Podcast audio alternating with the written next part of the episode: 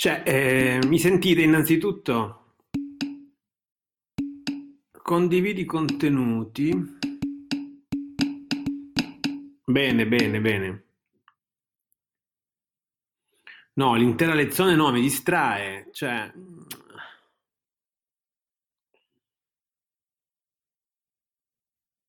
Ma perché? Mm, taci, Morelli, taci. Non dire cose, stai zitto, taci. Condividi contenuti. Non condividere niente, questa opzione c'è? Ah, se potesse parlare Robespierre ci direbbe un sacco di cose fighe, ma adesso infatti vi racconto due robe su Robespierre, così imparate a farmelo trovare. Condividi niente, condividi, niente condivido. Io non voglio condividere una mazza. Come faccio? Porca.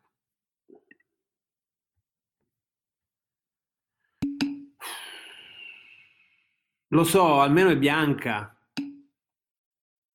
Sì, sì, lo so, l'ho messa io. Ma ehm, con chi mi devo incazzare io per, per Robespierre?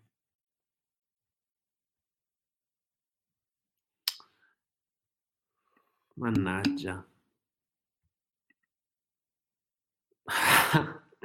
taci, Morelli, taci, stai zitto. Togli l'audio. Uffa. Ecco! Giusto? Sono stato bravo? Oh, grande. Grande. L'abbiamo sfrattato. Quello si vendica, raga. Quello è cattivo come una iena.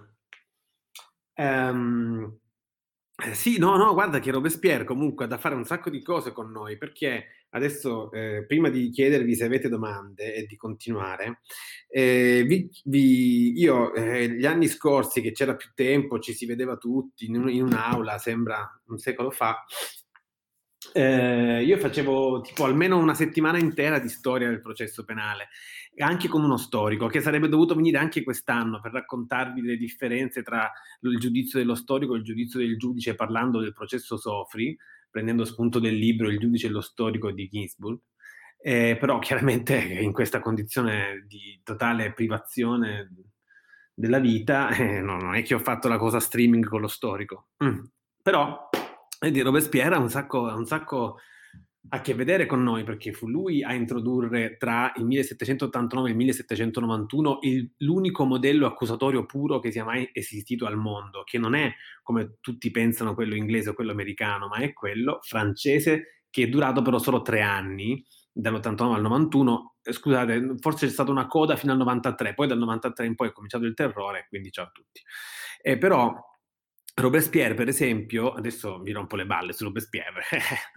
eh, Robespierre, per esempio, aveva, ehm, quando si trattava di uccidere Luigi XVI, perché così doveva finire, la eh, Costituente francese lo volle, pro, lo, volle pro, eh, lo volle processare lo volle processare quindi per essere stato monarca assoluto negli anni precedenti, il che chiaramente non cozzava un po' con tutti quanti i principi basilari dell'irriduttività, della legalità, perché eh, lui cioè, non è che si era mosso contro l'ordinamento, era stato un sovrano assoluto che la rivoluzione ha deciso di spazzare via. Quindi Robespierre disse a tutti quelli che dicevano no, dobbiamo, dobbiamo, processarlo secondo le regole. Robespierre disse voi invocate le regole perché non avete principi.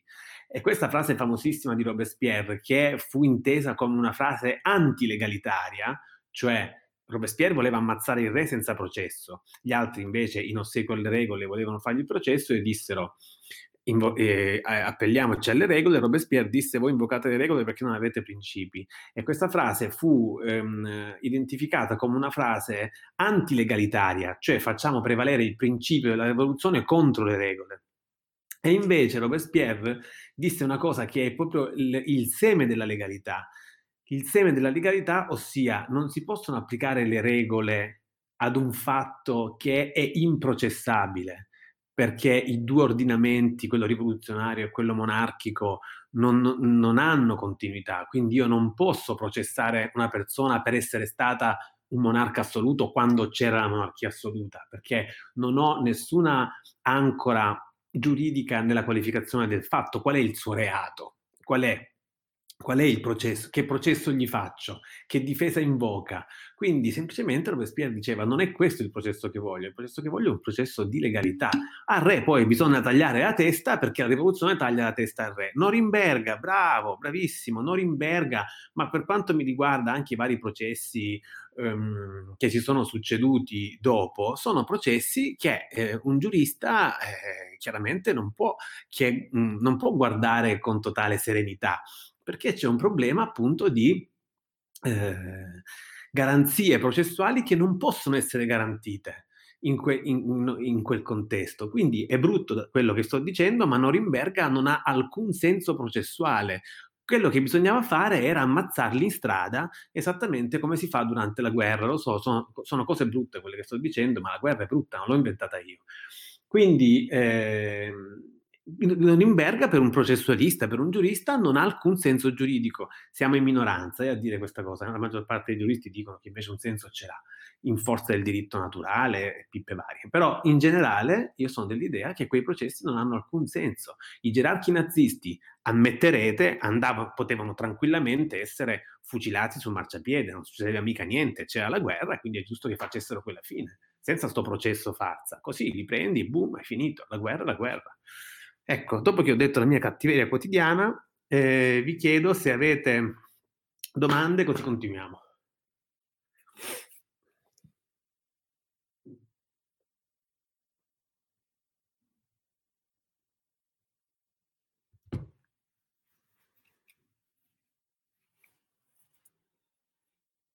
Morti, uccisi. Tutto chiaro, va bene. Eh, Luigi Imbesi, idolo delle folle, stai registrando? Mostro, bravissimo. Allora, se voi siete a posto, io continuo. Ok?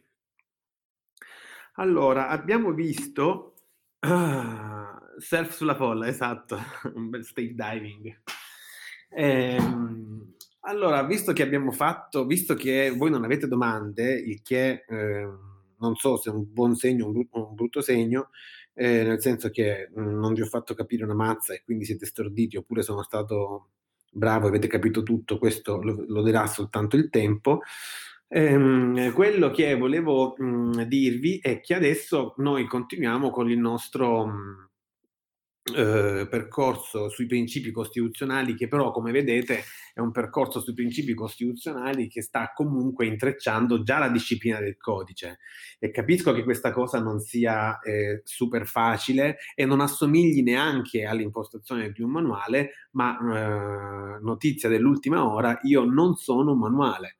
Voi un manuale ce l'avete già io invece sono qui per ehm, fare per complicarvi le cose, per complicarvi la vita, cioè per farvi, per stimolarvi a tutti quei collegamenti tra principi, norme ehm, e tra vari meccanismi del codice processuale che eh, magari sul manuale sono meno facili da cogliere perché un manuale procede con un senso logico, altrimenti sarebbe un delirio e quindi chiaramente per quanto questo manuale in realtà stimoli molto il collegamento, è chiaro che uno le cose ce l'ha un po' stese davanti, no? Il mio ruolo invece è complicarvi la vita nell'ottica di farvi vedere come funziona in realtà. C'è un pelo di gatto in bocca. Ecco, come funziona in realtà ehm, eh, la vita vera del diritto processuale, c'è un intreccio continuo di norme, principi, categorie, mh, mm, problemi. Quindi proseguiamo e, e, finiamo oggi, direi, il nostro eh, percorso sulle norme costituzionali, intrecciando già qualcosina, mh, mm, che è qualche norma del codice, come abbiamo già fatto in precedenza, solo che le norme del codice che guarderemo oggi e forse domani, parlando dei principi costituzionali, sono norme del codice che invece, al contrario di quelle viste prima, che abbiamo toccato e abbandonato, queste qui invece le riprenderemo più e più e più volte. Quindi noi siamo arrivati a un attimo che recupero gli appunti.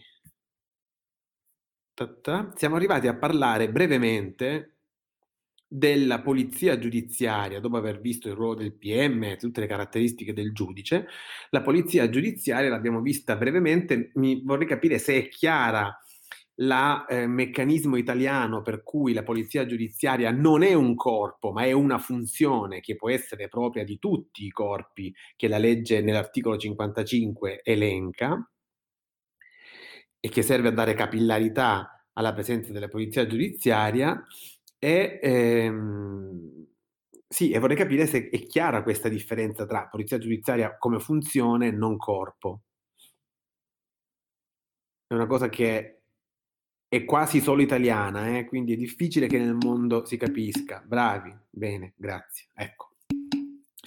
Bravi. Allora, questa, poi vedremo la polizia giudiziaria quando inizieremo con le indagini preliminari, subito dopo aver chiuso tra oggi e domani questa carrellata sui principi costituzionali, vedremo che ha tutta una serie di funzioni importantissime nelle fasi dell'indagine preliminare, per cui non soltanto compie gli atti, tanti atti dell'indagine preliminare, ma è anche responsabile di un momento delicatissimo che è quello della comunicazione della notizia di reato al pubblico ministero. Quindi, visto tutto questo, noi la lasciamo e ci occupiamo della dimensione costituzionale di, di un altro soggetto fondamentale, che è l'imputato.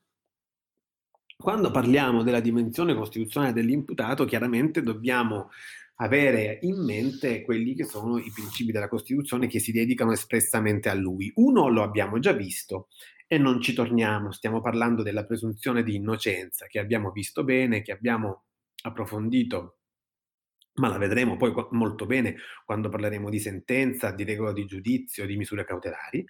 Per ora chiaramente l'abbiamo trattata all'inizio perché è un principio mh, apicale dell'ordinamento processuale e oggi invece parliamo della posizione che l'imputato assume in ordine alla sua difesa. Quindi parliamo dell'articolo 24 della Costituzione e dell'articolo 111 che ehm, fissa dei principi un po' più specifici sulla ehm, sul contenuto del uh, diritto alla difesa.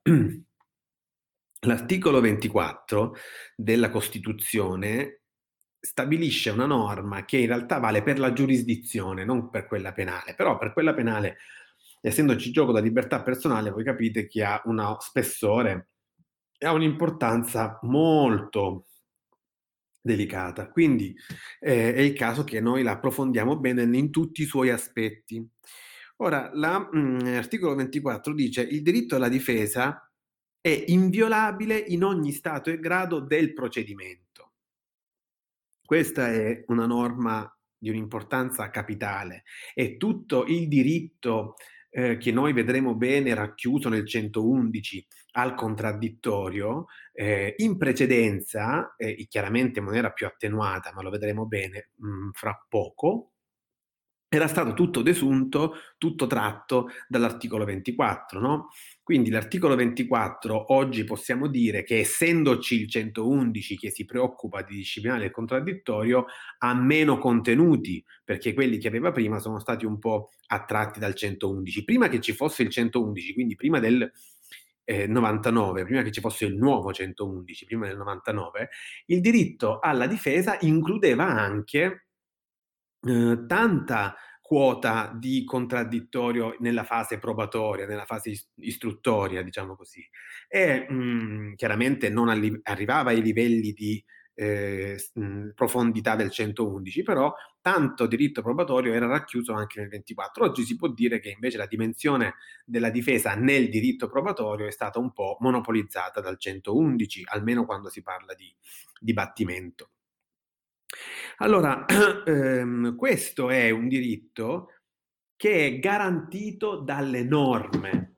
Mm? Quindi il, l'articolo 24 è sì un diritto dell'imputato, però voi capite bene che non ha alcun senso come diritto, come tanti eh, eh, norme costituzionali eh, sono strutturate, non ha alcun senso ehm, come diritto, perché se la difesa è un diritto inviolabile in ogni stato di grado del procedimento, la Costituzione non ci dice niente su che cosa sia la difesa. Che diritto dà? In, e, e, in quale quota? Con quali modalità concrete? Non ne sappiamo niente. La Costituzione semplicemente dà un comando in realtà al legislatore in prima battuta e dice guarda che quando tu sei nella giurisdizione devi disciplinare il procedimento in modo che per l'imputato sia garantito lo spazio difensivo in tutto il procedimento. E noi sappiamo che il procedimento prende tutto l'arco della vicenda processuale, mentre il processo va dall'azione penale in poi procedimento c'è un indagato, persona sottoposta alle indagini, nel processo c'è un imputato, quindi con la richiesta di rinvio a giudizio del pubblico ministero c'è un imputato e un processo. Prima c'è un indagato e un procedimento. Allora, quando la Costituzione mi dice che questo diritto è inviolabile in ogni stato e grado del procedimento, che cosa vuol dire se io analizzo la, la fase più complicata per questa posizione, cioè l'indagine preliminare?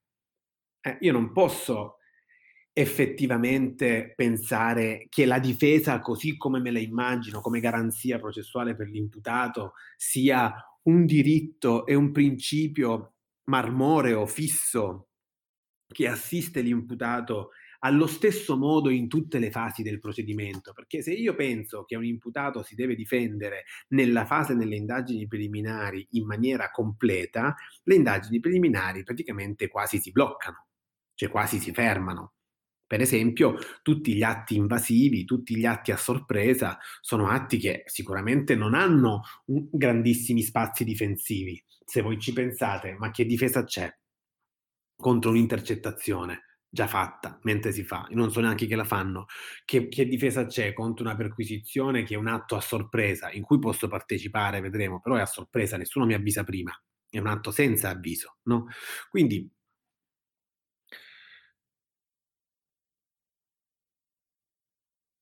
La difesa è un diritto che innanzitutto si modula moltissimo. È, è, forse il diritto costituzionale dell'imputato in materia processuale che più ha necessità di modularsi in relazione alle fasi del procedimento e alle varie attività. Non è come la presunzione di innocenza, che voi sapete ormai meglio di me essere un principio fisso, essere un principio scusate, ah. essere un principio fisso, un principio marmoreo, un principio che si esplica nella totalità dei suoi effetti dall'inizio alla fine del procedimento. E solo alla fine, con la sentenza definitiva di condanna, questo principio smette di eh, produrre effetti. Ma da quando l'indagato è tale fino alla sentenza definitiva di condanna questo principio è in vigore al 100%, al 100% del suo vigore e non si può modulare, non si può modulare. E questa è una prima grandissima differenza, per esempio, tra la presunzione di innocenza e il diritto di difesa. La presunzione di innocenza non si può modulare, noi lo sappiamo perché la Costituente l'ha costruita come una presunzione, non come un principio, non come un diritto, modulabili, bilanciabili. No, questa, la presunzione di innocenza non è né diritto né principio, è presunzione, quindi non bilanciabile, non modulabile. Mm? La difesa invece è tutto l'opposto, è un principio, un diritto, meglio, ed è un diritto che però va modulato, va bilanciato, va calibrato. Non posso pensare che io mi difendo eh, in dibattimento come mi difendo nella fase preliminare, nella, nelle indagini preliminari, né per esempio posso pensare che mi difendo in dibattimento allo stesso modo in cui mi difendo da una misura cautelare.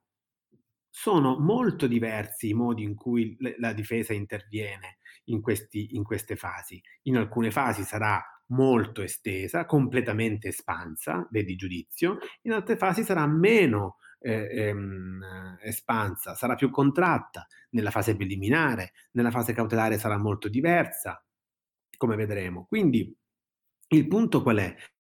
Il punto è che è un diritto che noi... Che succede? Ho sentito una specie di, di voce. Vabbè. Ehm, quello che io so della difesa è che devo capire come si modula di volta in volta come si modula ehm, nelle varie fasi del procedimento. Quindi, quindi per ora so che è un diritto che va modulato e va modulato rispetto a che cosa? Cioè cos'è che è capace di modulare, cos'è che è capace di comprimere, cos'è che è capace di condizionare la difesa? Eh, è chiaro, il fatto che sia modulabile non vuol dire che può essere modulabile a piacimento. E la Costituzione questo problema se l'è posto perché? Perché a scanso di equivoci non ha detto la difesa è un diritto importante, non ha detto la difesa è un diritto grosso, non ha detto la difesa è un diritto ehm, e basta, non ha detto la difesa è garantita, no, ha detto la difesa è diritto inviolabile in ogni Stato e grado del procedimento. Pensate che si veniva dal fascismo, che la difesa l'aveva polverizzata, quindi è chiaro che la Costituente aveva molta voglia di ribadire la necessità della difesa. Eh, questo diritto inviolabile, questa parola, queste, l'inviolabilità dei diritti, non è una parola, mh, non è una parola mh, di bellezza, di contorno, non è una faccenda retorica. Quando la Costituzione parla di diritti inviolabili, sta introducendo un metodo, sta introducendo uno schema di ragionamento, di interpretazione, uno schema di traduzione di questo principio in norme. E lo schema è quello del diritto inviolabile e, che, e quindi della proporzionalità. Cioè, uno, la difesa può retrocedere in alcuni casi di fronte a interessi che siano almeno di pari importanza rispetto alla, alla difesa stessa. Quindi è come è un ragionamento molto simile alla libertà personale, che, di, che infatti è inviolabile, no? Allora, quello che io so è che chiamandola inviolabile, la Costituzione ha preteso che la difesa, siccome va modulata, però sia modulata e possa quindi in, un, in una certa misura retrocedere soltanto davanti a interessi, davanti a esigenze che abbiano almeno la stessa importanza della difesa. Nel nostro contesto in generale possiamo dire adesso che questo interesse è l'accertamento del reato, quindi l'indagine, quindi l'accertamento in generale. Però sappiamo che questo grande interesse che oggi esprimiamo così, ma bisogna vedere nelle singole norme come si esprime di volta in volta e in senso generale interesse alla, mh, all'accertamento dei reati. Quindi dobbiamo, se la, la, domanda è, la difesa è inviolabile, ma può retrocedere in una certa misura davanti all'esigenza di accertare il reato? Sì, certo. Questa parola inviolabile mi dice anche un'altra cosa, mi dice di quanto la difesa può retrocedere. Può retrocedere del tutto la difesa davanti all'esigenza di accertare e di indagare? La risposta è no, non può retrocedere del tutto perché è inviolabile ed essendo inviolabile è un diritto che non può essere compresso fino allo zero, ma un nucleo duro di questo diritto, un minimo di effetto ce lo deve avere sempre, anche davanti all'esigenza più urgente dell'accertamento. Un minimo di quota, un minimo di effetti, la difesa lo deve sempre avere, anche davanti alle esigenze più urgenti e più spinte dell'accertamento. Quindi, quando io ho davanti questa norma fatta di quattro parole, scopro che mi dice tantissime cose. Uno, mi dice che la difesa non è come la presunzione di innocenza, ma si può modulare lungo le fasi del procedimento. Però mi dice che è inviolabile, quindi si può modulare soltanto di fronte a interessi che abbiano almeno pari importanza. Tradizionalmente, nel nostro caso, l'accertamento dei reati, poi vedremo come si specifica. E essendo inviolabile, so una terza cosa, che è vero che può essere contratta, ma non si può mai contrarre del tutto. E quarta cosa, non esiste neanche un momento in cui possa essere contratta del tutto, perché la norma dice la difesa è diritto inviolabile in ogni stato e grado del procedimento. Quindi non esiste nessuna attività processuale che possa avere quota 0 di espressione del diritto alla difesa. Noi sappiamo che può essere modulata, noi sappiamo che può essere contratta, noi sappiamo che l'accertamento in alcuni casi può prevalere di fronte alla difesa, ma sappiamo anche che la difesa non può morire del tutto e non può morire del tutto mai, perché è garantito come diritto inviolabile in ogni stato e grado del procedimento. Nel codice di procedura penale, questo discorso che sembra carino, bello, facile, è un casino mostruoso, perché il bilanciamento, l'equilibrio, più che bilanciamento, l'equilibrio tra il diritto alla difesa dell'imputato e che poi vediamo in realtà essere anche proprio delle altre parti del processo quando ci sono, cioè ehm, eh, le parti eventuali. Um, è difficilissimo da garantire di volta in volta. La cosa migliore è come fa la Corte Costituzionale per mh, struttura del suo giudizio, è occuparsi della sorte del diritto di difesa istituto per istituto, perché non in ogni istituto si può riprodurre lo stesso equilibrio. Non è possibile che due istituti diversi ci inducano ad un ragionamento assolutamente identico in ordine al diritto alla difesa? Eh, per il semplicissimo fatto che ogni istituto ha bisogno di vivere in concreto questo bilanciamento. E quando parlo di bilanciamento concreto non mi sto riferendo questa volta al giudice, sempre al legislatore mi riferisco, cioè il legislatore che deve bilanciare e deve trovare un equilibrio tra difesa e esigenze dell'accertamento di volta in volta nei vari istituti del codice processuale. Sicuramente non il giudice, gli è sottratta questa, questa prerogativa perché perché se la difesa è diritto inviolabile in ogni stato di grado del procedimento vuol dire che è la legge che deve renderlo inviolabile, sicuramente non il giudice, non possiamo metterci nelle mani di uno qualunque, ok? Quindi è la legge che si deve occupare di questa cosa. Vedremo che a un certo punto possiamo farci, de- eh, già a partire dalla fase preliminare, potremmo farci delle idee. Per esempio, nella fase preliminare è chiaro che il diritto di difesa sarà assottigliato. Sarà assottigliato da che cosa? Beh, semplicemente sarà assottigliato dal fatto che qui non sappiamo niente del fatto, il pubblico ministero e la polizia giudiziaria devono cominciare a capirci qualcosa, eh, se cominciano a chiamare tutti per ogni minimo dettaglio e in ogni singola atto di indagine, se devono chiamare l'imputato a difendersi con pienezza di poteri, e questi non fanno più un passo. Quindi all'inizio devono essere garantiti gli spazi di indagine del pubblico ministero, il quale deve eh, rimestare nel torbido per scoprire qualcosa, cioè deve ravanare in una marea di fatti che non, non sono collegati, deve ravanare in una marea di vite, deve ravanare in una marea di situazioni non subito identificabili. Quindi e alla ricerca, diciamo, di elementi, ma potrebbe ben essere che questi elementi siano, sian, si nascondano nel, in maniera eh, efficacissima in tutti i fatti della vita. Quindi questa persona intanto ha bisogno di muoversi senza fraintendere, possiamo dire, con un po' più di libertà rispetto a quello che accade in giudizio, è perché non ha niente di chiaro, ha bisogno di cercare. E se nella ricerca io avviso tutti quanti, perché la difesa presuppone un avviso, presuppone che io sappia che sono indagato, presuppone che io sappia qual è l'atto che stai compiendo, eh, se questo qui comincia di, a, a, ad avvisare gli indagati per tutto, anche del sol fatto che sono indagati, eh, poi non trova più niente, perché la gente cosa fa? Giustamente va e gli fa sparire le robe da sotto il naso, ok?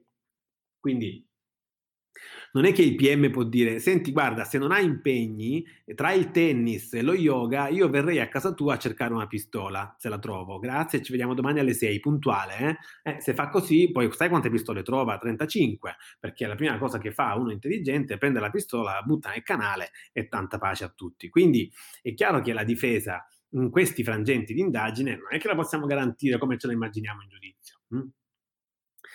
C'è anche un altro motivo per cui la difesa nella fase preliminare è, un, è comprensibilmente attenuata. Vi vengono vi viene qualche idea sul secondo motivo per cui nell'indagine non è così fondamentale che ci sia una pienezza dell'espansione del diritto di difesa?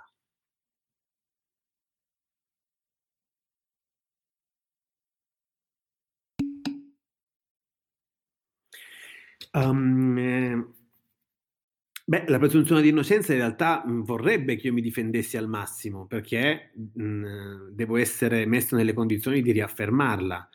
Invece noi stiamo ipotizzando che nell'indagine la la presunzione nell'indagine la ehm, diritto di difesa un po' arretra, un po' perché il PM ha bisogno di cercare, in secondo luogo perch c'è un altro motivo, ma, mhmm, non è la presunzione di innocenza perché la presunzione di innocenza al massimo mi chiederebbe un'espansione di poteri difensivi. Ci stiamo avvicinando, non c'è ancora un imputato, ma nell'indagine preliminare il PM che cosa fa?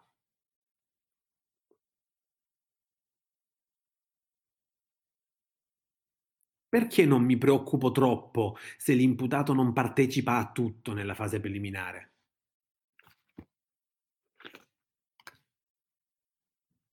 Dai, dai che ci arrivate.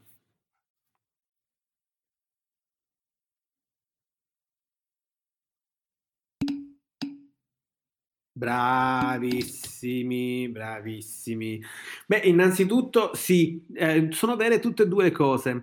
Allora, perché le prove non possono essere utilizzate nella seconda fase, risposta giustissima. Perché quegli elementi non possono essere usati in dibattimento, risposta giustissima. C'è il GIP, risposta interessante.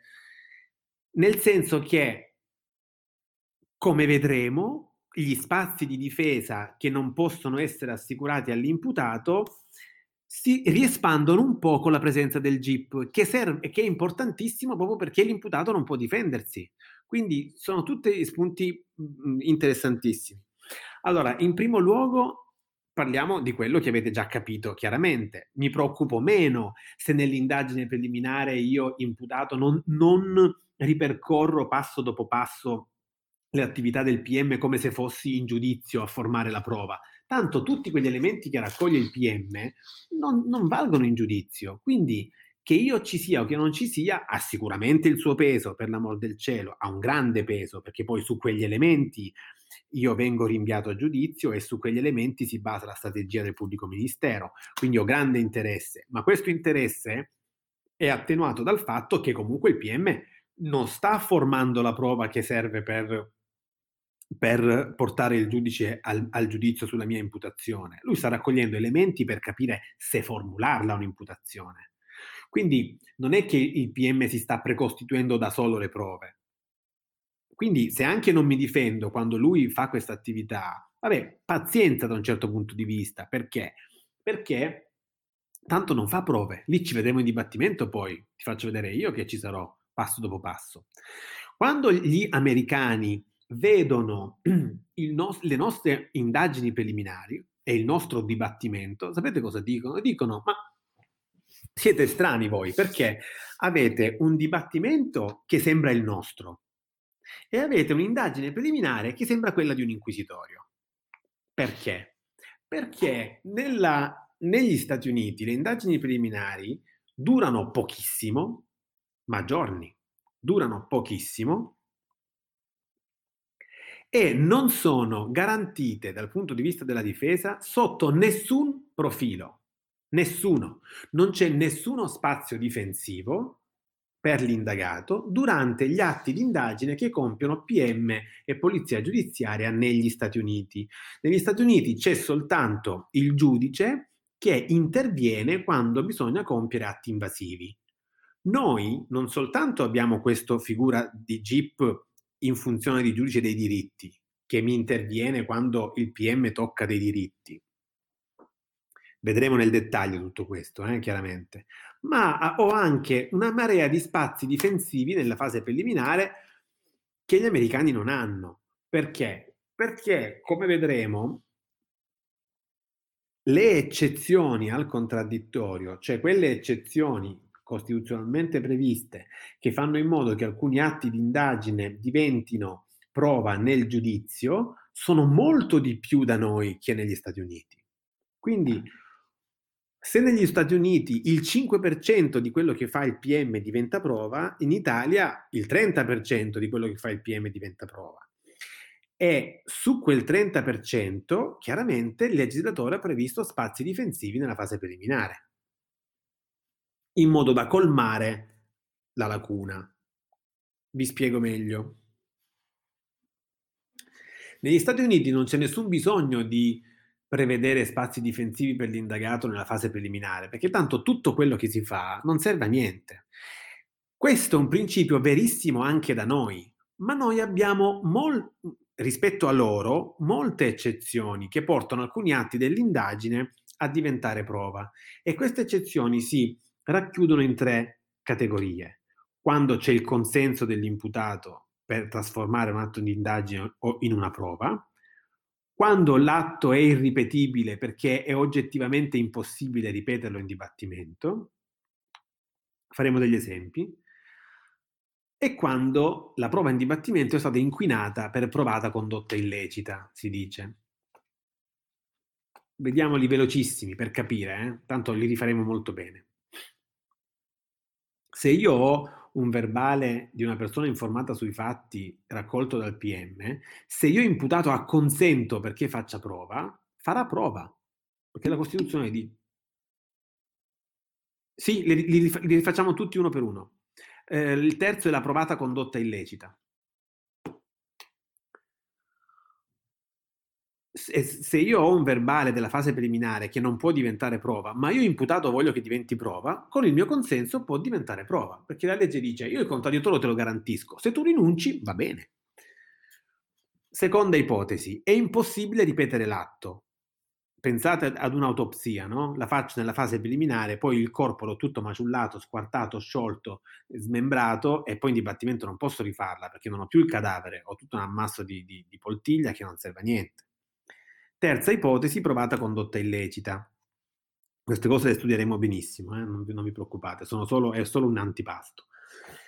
Provata condotta illecita cosa vuol dire? Vuol dire per esempio che io nella fase preliminare ho parlato col PM ed ho detto quello che ho visto, poi dopo mi hanno minacciato di morte e a dibattimento sto zitto oppure dico il falso. Allora in quel caso si può recuperare la dichiarazione precedente perché la prova dibattimentale è inquinata da un reato di un'altra persona. Per esempio, questa terza ipotesi gli Stati Uniti non ce li hanno, ecco perché vedete tutti quei film in cui chiudono i testimoni nei motel con i mitra e con la scorta, perché se l'imputato ammazza il testimone, la fa franca. Da noi invece no, perché se ammazzi il testimone, vengono recuperate i verbali della fase preliminare.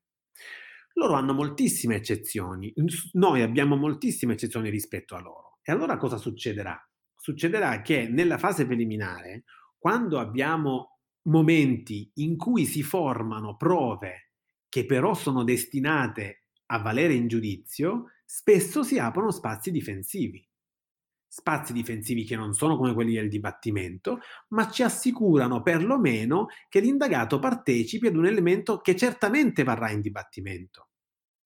Vedremo che tipico caso è l'autopsia.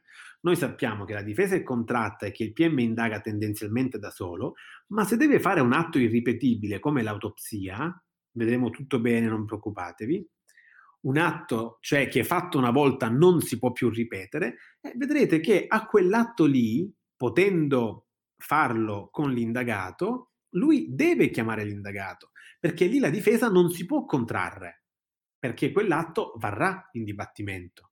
Quindi non ci sono più motivi per tenerla contratta questa difesa, si deve riespandere.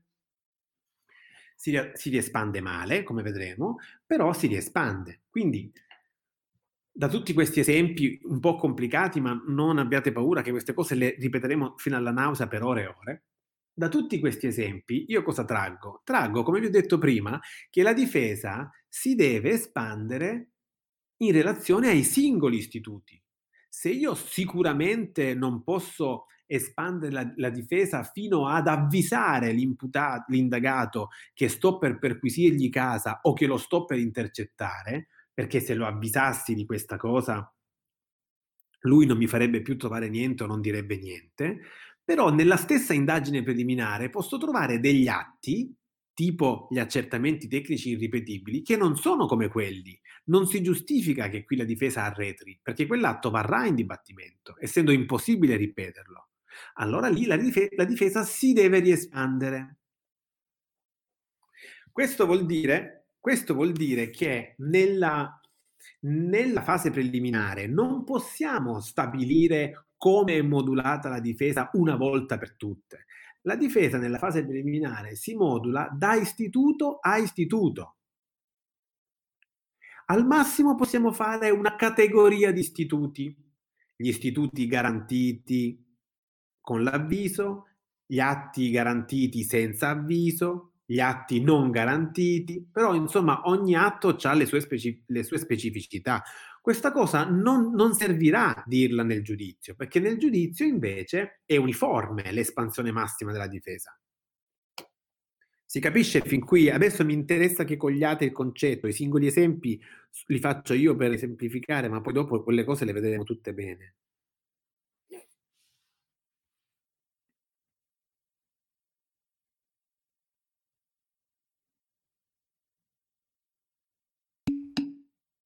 Bene, bene, bene, bene, bene. Benissimo. Ora, um,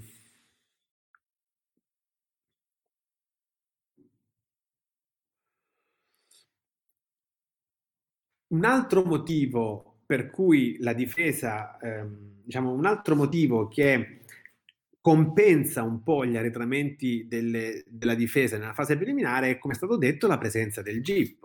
La presenza del GIP è fondamentale per colmare lacu- quelle, quei gap, quella lacuna di difesa che purtroppo si deve far vivere all'indagato. Cioè io non posso, no? Non posso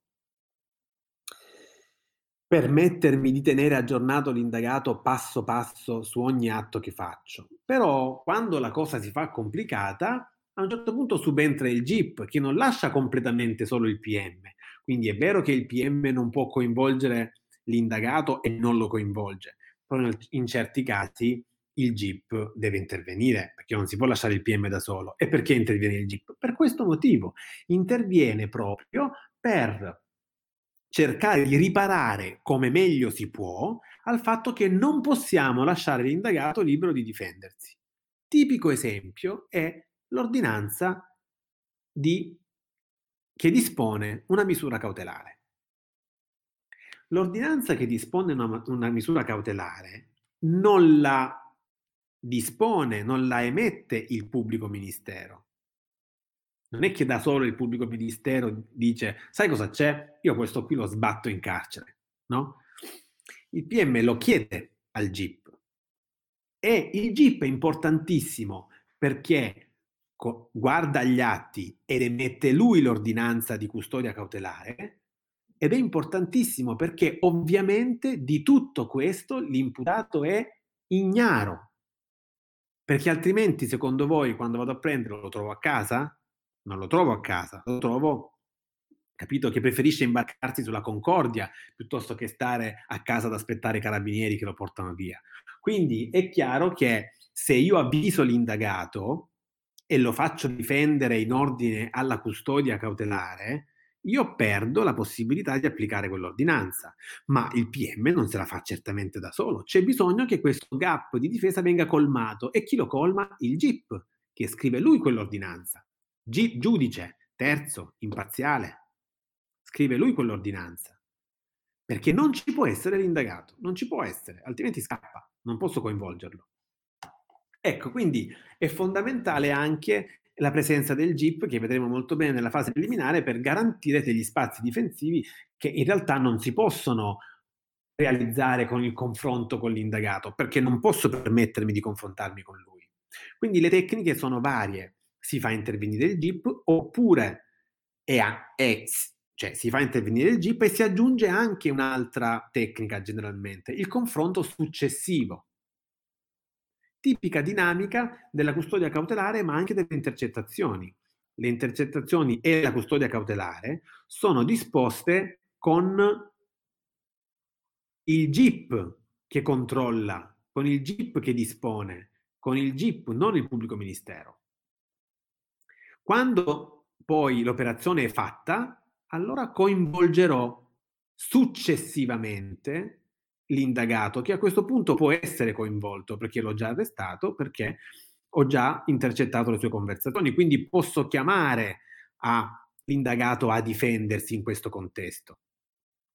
E se è giustificabile che non ci sia l'indagato quando io sto per emettere l'ordinanza di custodia cautelare o quando io sto per disporre le intercettazioni, perché se ci fosse mi andrebbe a vacca l'atto, non è più giustificabile che la difesa arretri dopo che ho compiuto questi atti, perché ormai lui lo sa, quindi non si giustifica più che si comprima la, l'atto difensivo, che si comprima la difesa. Allora, dopo che ho disposto le intercettazioni o dopo che ho disposto la misura cautelare, allora deve tornare ad essere espanso il diritto difensivo e quindi vedremo che l'indagato dialoga sulle intercettazioni, dialoga sulla custodia cautelare.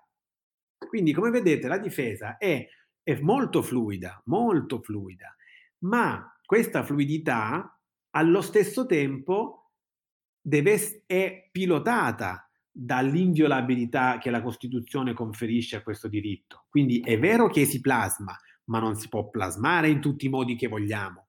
Si deve plasmare in ossequio ad una stretta proporzionalità.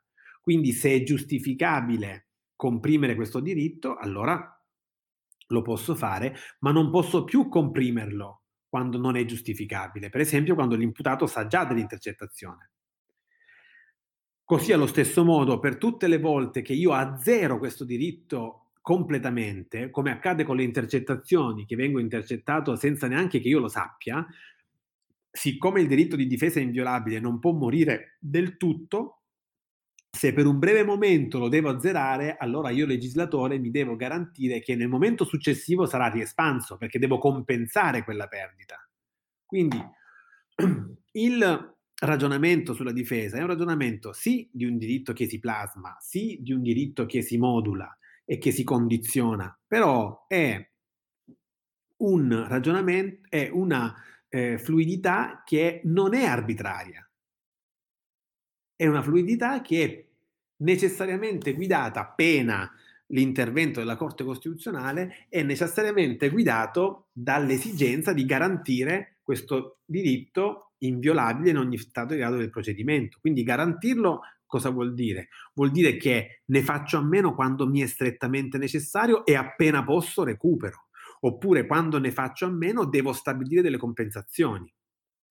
Questo è il mio vincolo sull'inviolabilità. Non posso dire la difesa adesso va a casa perché arriviamo noi che dobbiamo accertare. No, non funziona proprio così funziona al massimo che in alcuni frangenti tu puoi ritagliare spazi di libertà e solitudine a patto che in quei frangenti ci siano compensazioni, vedi, vedi il GIP, oppure che dopo ci siano recuperi da parte dell'indagato. Questo discorso tenetevelo in testa come schema generale, poi nei singoli istituti che vedremo vedrete che si attualizzerà sempre di più, cioè lo vedrete operativo man mano che andiamo avanti fin già da giovedì, da mercoledì, da domani, da giovedì, che vedremo le indagini preliminari. Ok? Si capisce fin qui? Sono comprensibile? Bon. Ah. Bene. Allora, sono già stanco. Allora, la difesa che noi adesso vediamo bene in tanti contenuti, perché c'è eh, chiaramente la difesa attiva, la difesa passiva, la difesa personale, la difesa tecnica, patapim, patapam, eh, ci sono un sacco di cose, quindi dobbiamo um, vederle tutte.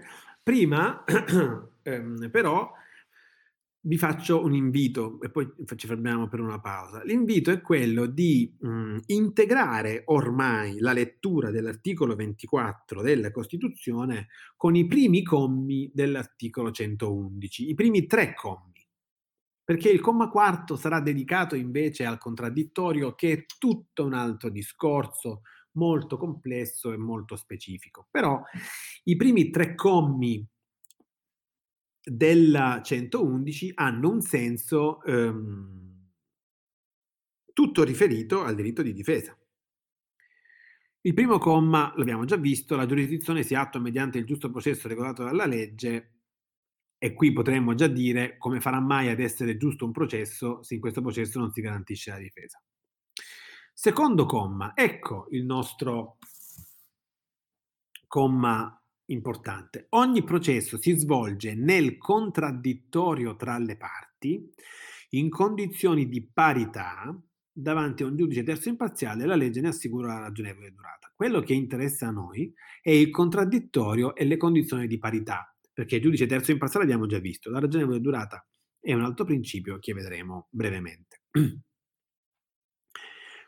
Allora, questo del comma 2 del 111 voi dovete identificarlo con un contraddittorio in senso debole.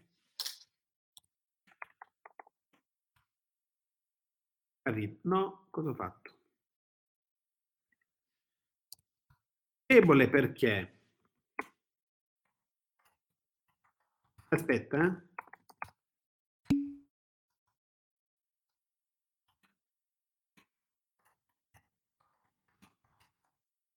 Ecco, possiamo suddividerli così. Subito dopo la difesa vedremo il contraddittorio, quindi si capirà. Però voi intanto incominciate a schematizzare in questo modo. Il 111,2 è un'emanazione diretta del diritto della difesa ed è il contraddittorio debole, contraddittorio in senso di confronto, di confronto tra le parti, cioè di diritto di parola.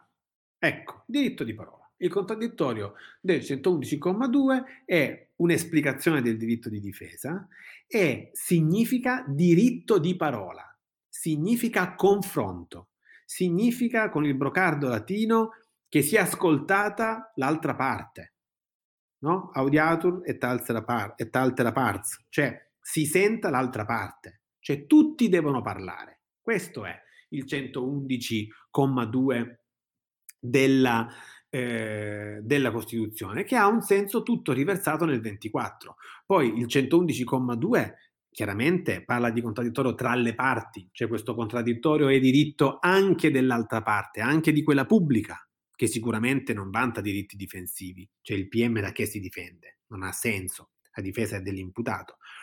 Però nella parte in cui riferiamo il 111 all'imputato, noi stiamo parlando o, o di una parte privata, noi stiamo parlando di un'emanazione del diritto di difesa, che sia ascoltata questa persona, che si possa confrontare, che non subisca in silenzio le decisioni degli altri e in condizioni di parità. Cioè non, vabbè, sì, tu, di, tu parla 5 secondi, il PM poi deve parlare 2 ore, no, in condizioni di parità. Quindi quella Col 111,2 cominciamo un attimo a capire che cosa vuol dire difesa inviolabile, che stava nel 24. Eh, questo innanzitutto vuol dire tante cose, ma anche questo. Contraddittorio tra le parti, quindi si sentano tutte le parti, vengono tutti ascoltati, sia libero il confronto e questo confronto sia paritario. Paritario. È chiaro che ci sono dei momenti in cui la difesa non ci permette il confronto, lo abbiamo già visto. Il, comma 2 del 111 vuol dire quando il confronto è possibile, ci deve essere quando è possibile e deve essere paritario. Quindi sappiamo due cose. Può essere che il confronto ci sia o non ci sia, perché ci sono atti in cui il confronto non è possibile. Non posso confrontarmi con te su atti a sorpresa come perquisizione e intercettazioni mentre li faccio, dopo ci potremo confrontare, ma mentre li faccio non posso confrontarmi con te, non posso confrontarmi con te per decidere se devo emettere o no un'ordinanza di custodia cautelare, perché mentre mi confronto con te per capire se devo metterti in carcere o no, tu prendi il concordo e te ne vai a Bali, no? O a Bari, però se vai a Bari è più difficile che la fai franca. Invece, so che il contraddittorio può esserci o no, ma quando c'è deve essere sempre paritario. Non posso avere un contraddittorio in cui l'imputato è in posizione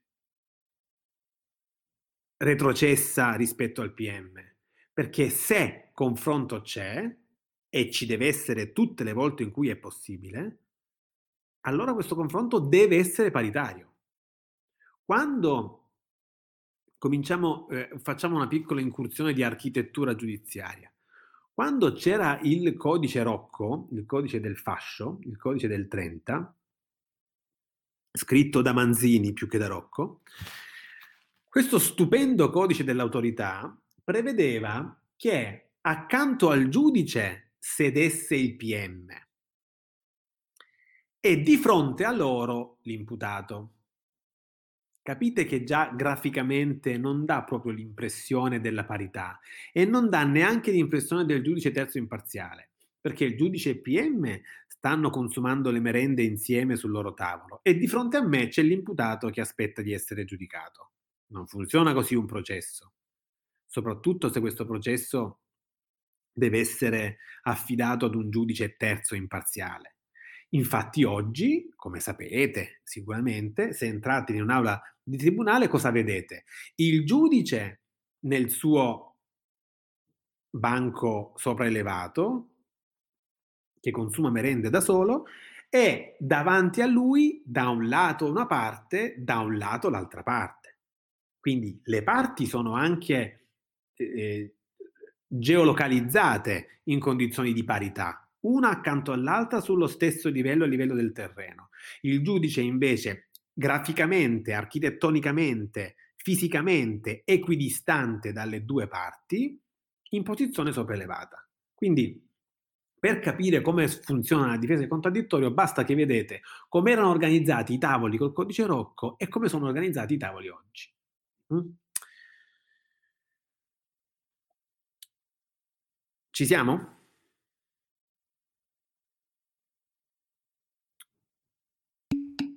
Benissimo. Il comma 3 del 111 invece copia in senso tecnico proprio il co- co- copia e incolla, CTRL C, CTRL V. Leno, il PM era accanto al giudice, questo è lo scandalo, accanto al giudice. Sì, sì, il PM sedeva in posizione sopraelevata alla destra del giudice e l'imputato stava da solo davanti. Invece oggi c'è il giudice da solo e poi a pian terreno da un lato uno, da un lato l'altro. Peraltro si siedono dove vogliono, nel senso che basta che occupino due lati diversi, non è che a un lato c'è uno, all'altro c'è l'altro per forza. Prima invece il giudice e PM stavano accanto, accanto al punto da potersi parlare sottovoce senza che l'imputato li sentisse, per esempio. Ora, ehm, il comma 3, dicevo, copia tec- in senso tecnico, cioè lo, lo copia, delle norme dell'articolo 6 della Convenzione europea dei diritti dell'uomo e sono questi, dei diritti che la Convenzione e oggi la Costituzione identifica come il minimo, il minimo del contenuto del diritto di difesa. E tutte queste facoltà le eh, riferiremo, le riferiremo a singoli istituti della fase dell'indagine preliminare. Proviamo un attimo soltanto ad accenna- accennarli. Il comma 3 dice, ce l'avete davanti voi, no? la Costituzione, il codice, perché vi ammazzo se no. Bravi, bravi, bravi. Vi consiglio peraltro di usarlo di carta se ce l'avete, perché sennò poi un po' rincoglionite davanti allo schermo col codice. Però se non ce l'avete, siete chiusi in casa, chiaramente fate col computer, ci mancherebbe. O se siete smanettoni e con il computer ce la fate alla grande, beh, bene. Io se non ho davanti il codice divento matto. Allora, nel processo penale, comma 3, 111, la legge assicura che la persona accusata di un reato sia nel più breve tempo possibile informata riservatamente della natura e dei motivi dell'accusa elevata a suo carico. Oh, cosa qui c'è tutto quello che abbiamo detto, cioè che vuol dire difesa? Vuol dire che la legge deve assicurare all'accusato innanzitutto di conoscere, di conoscere il contenuto dell'accusa, perché è indagato, perché è accusato. Ma non posso io, Costituzione, per come è fatta la difesa, imporre che questa persona sia informata subito. Beh, perché ci sono indagini che non consentono questa informazione, altrimenti morirebbero. E quindi dov'è il bilanciamento che il legislatore deve fare? Il bilanciamento è questo, deve assicurare che la persona accusata sia a conoscenza della sua accusa nel più breve tempo possibile, criterio modulabile, criterio, criterio indeterminato, nel senso che non dà un tempo fisso, non dice entro due settimane, entro due mesi, nel più breve tempo possibile. Perché questo criterio elastico? Perché la difesa va modulata, altrimenti non funziona. Poi disponga del tempo e delle condizioni necessarie per preparare la sua difesa. Certo, non puoi dire, eh, non puoi chiamarmi oggi alle 5 e dire, ah, domani comunque alle 9 ti difendi da un omicidio volontario, eh? ciao domani e chiudi. Cioè, io come faccio? No? Oppure, questa cosa la vedremo molto bene, non puoi dirmi, ah, io ho intercettato, se vuoi puoi ascoltare tutte le conversazioni, liberissimo di farlo, così ti puoi difendere. Devi ascoltarle tutte quante, ossia, ehm, non so, 2700 ore di, inter- di, intercettazioni, le devi ascoltare in 5 giorni. Ciao, e eh, ti lascio, ciao. Eh, eh, come? Cioè, mi devi dare modo e tempo per difendermi, se no che serve? Mi dai un diritto, ma me lo dai solo nominalmente, nella sostanza non lo posso usare abbia la facoltà davanti al giudice di interrogare o far interrogare le persone che rendono dichiarazione a suo carico. Questa norma eh, la lasciamo perdere perché è scritta malissimo, ma si riferisce sicuramente al contraddittorio forte che vedremo dopo.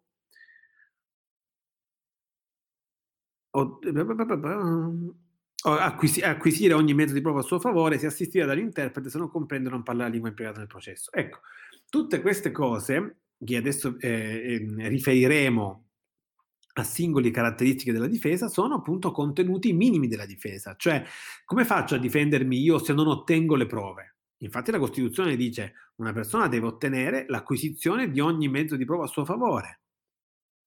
Se non capisce la lingua italiana, deve essere assistito da un interprete. Beh, è chiaro, ma come fa uno che non capisce l'italiano a difendersi? Non capisce niente. Quindi io posso anche dire a uno che parla svedese ti puoi difendere con pienezza di poteri, tranquillo. Co- tranquillo cosa? Non capisco un H, no? Quindi la difesa deve essere concretamente esplicabile. Quindi il comma 3 del 111 si può riassumere per la maggior parte con questa frase. La difesa deve essere attribuita e concretamente utilizzabile, concretamente realizzabile. Non, ti, non mi basta soltanto darmela. Devi anche mettermi nelle condizioni di usarla. Mm.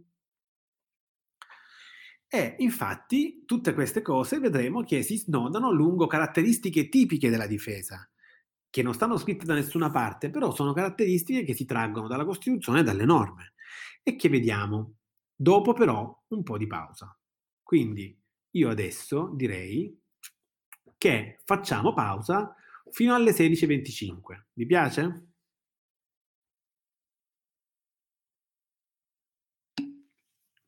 Buona, ottimo, bravissimi. Ci vediamo fra otto minuti. Ah, giusto, possiamo anticipare questa cosa, in effetti, eh, perché grandissimo, anche qui, attivissimo idolo delle folle, per la nostra fantastica playlist abbiamo un pezzo della Madonna, un pezzo storico che io adoro con tutte le mie forze. E adesso recupero che adesso recupero. L'hai fatto già tu? Ah, adesso faccio io, aspetta. Eh. Ah, ah, ah, ah, ah. Pezzo. Ma, perché non trovo? Aspetta. Colpa mia, colpa mia, colpa mia, colpa mia. Eccola qui, eccola qui.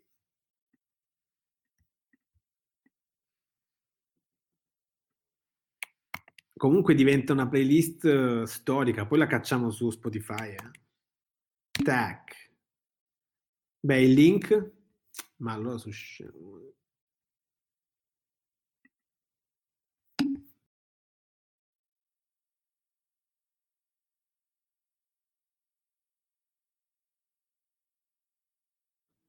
Ecco, ho mentito, sono le 16.29. Ehm, ma io mento spesso. Allora, rispetto agli Stati Uniti, in cosa abbiamo più eccezioni in Italia? Um, abbiamo più eccezioni, direi, ehm, su tutti i punti di vista, nel senso che noi in sostanza acquisiamo al dibattimento le prove ehm, eh, formate nella fase preliminare sulla base di tre categorie consenso dell'imputato, impossibilità oggettiva di ripetere l'atto e provata condotta illecita. Loro acquisiscono prove in dibattimento per le stesse tre categorie, ma molto meno in quantità, cioè consenso dell'imputato, ma non sempre. Impossibilità di ripetere, ma non sempre. Provata condotta illecita, ma non sempre. Invece noi tendenzialmente sempre. Poi questo discorso lascia il tempo che trova perché gli Stati Uniti noi li trattiamo come se fossero una sola nazione, ma non lo sono. Sono invece tanti stati e in ogni stato ci sono eh, le eccezioni modulate in modo diverso. Se vai a New York le eccezioni sono sicuramente molto ma molto poche. Se vai in Texas sono sicuramente di più. Quindi vanno modulati anche questo discorso da Stato a Stato. Ci siamo?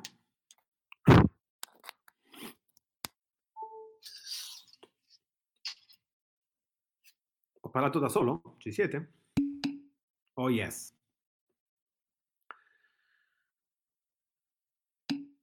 Ok, soddisfatto della risposta?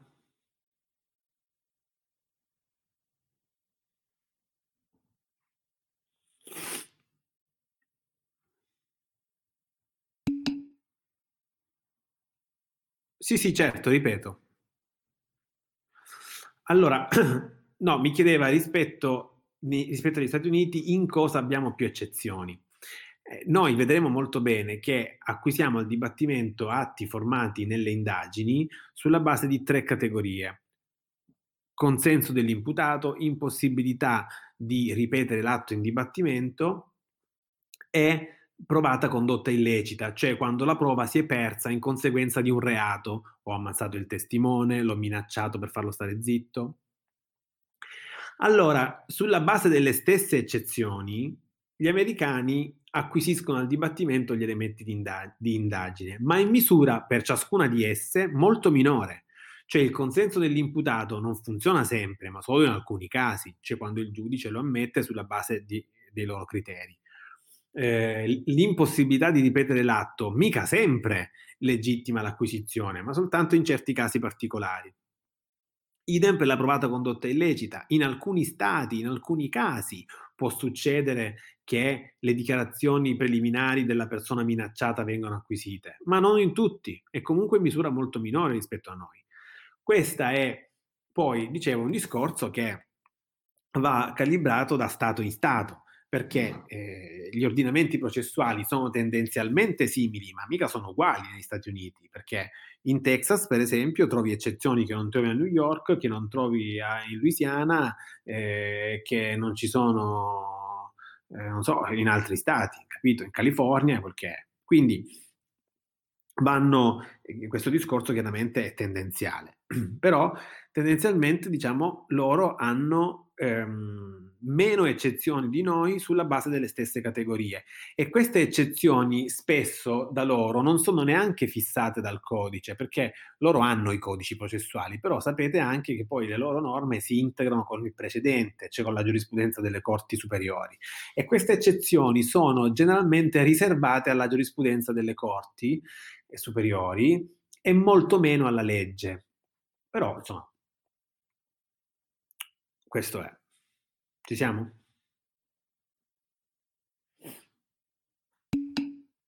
Ok.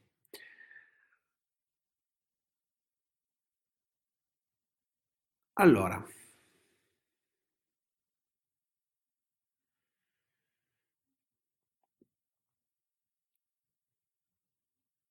Quello che dobbiamo vedere adesso è, in un certo senso, un po'... Um, dobbiamo un po' schematizzare la difesa per vedere ehm, per vedere che caratteristiche ha, per vedere che, eh, in che tipi di difesa possiamo distinguerle. allora, innanzitutto io devo ehm,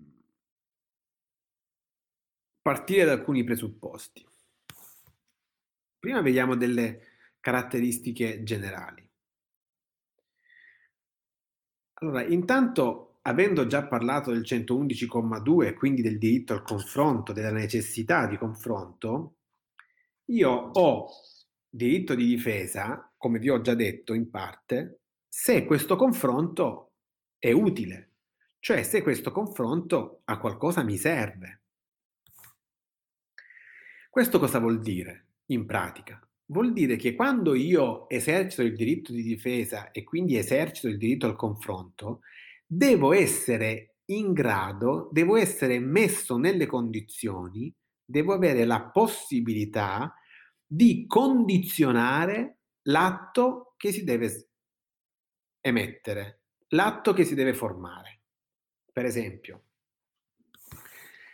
se io mi confronto in dibattimento, devo avere la possibilità concreta di incidere sulla decisione finale, sulla sentenza. Devo avere la possibilità di condizionare il giudice con la mia difesa.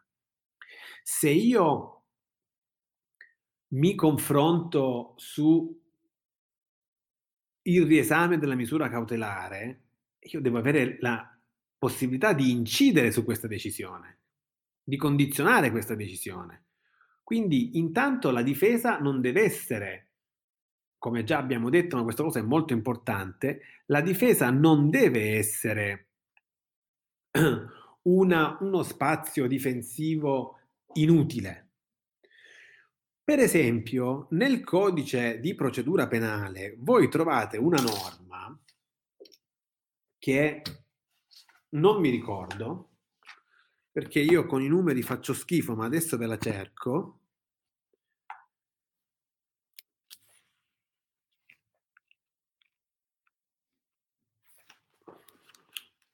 Um, sto arrivando.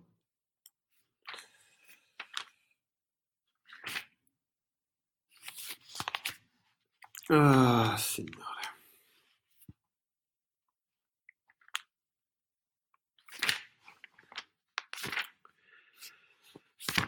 Ma perché questo codice si attacca? Eccola qui. Trovate una norma che sta al, al, nell'articolo 364,7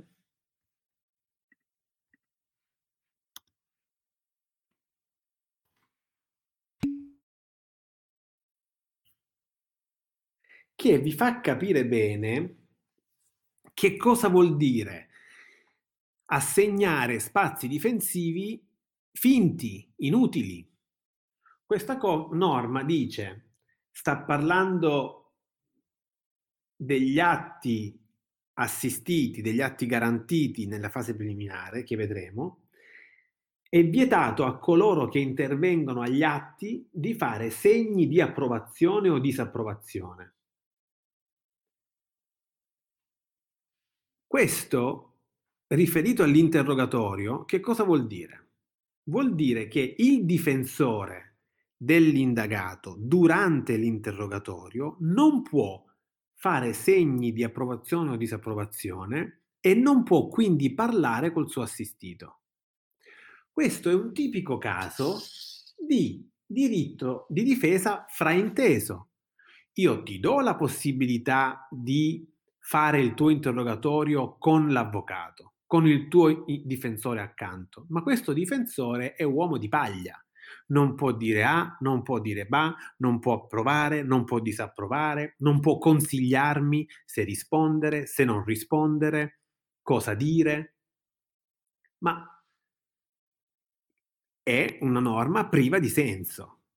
Retaggio, direi, della fraintendimento eh, inquisitorio, per cui è es- esattamente il caso di cui vi stavo parlando. C'è una difesa che formalmente c'è, ma che non è in grado di condizionare il contenuto dell'atto, non, è, non ha la possibilità di incidere sull'atto, quindi è una difesa inutile, è una difesa che non serve a niente, e come non deve essere il diritto di difesa.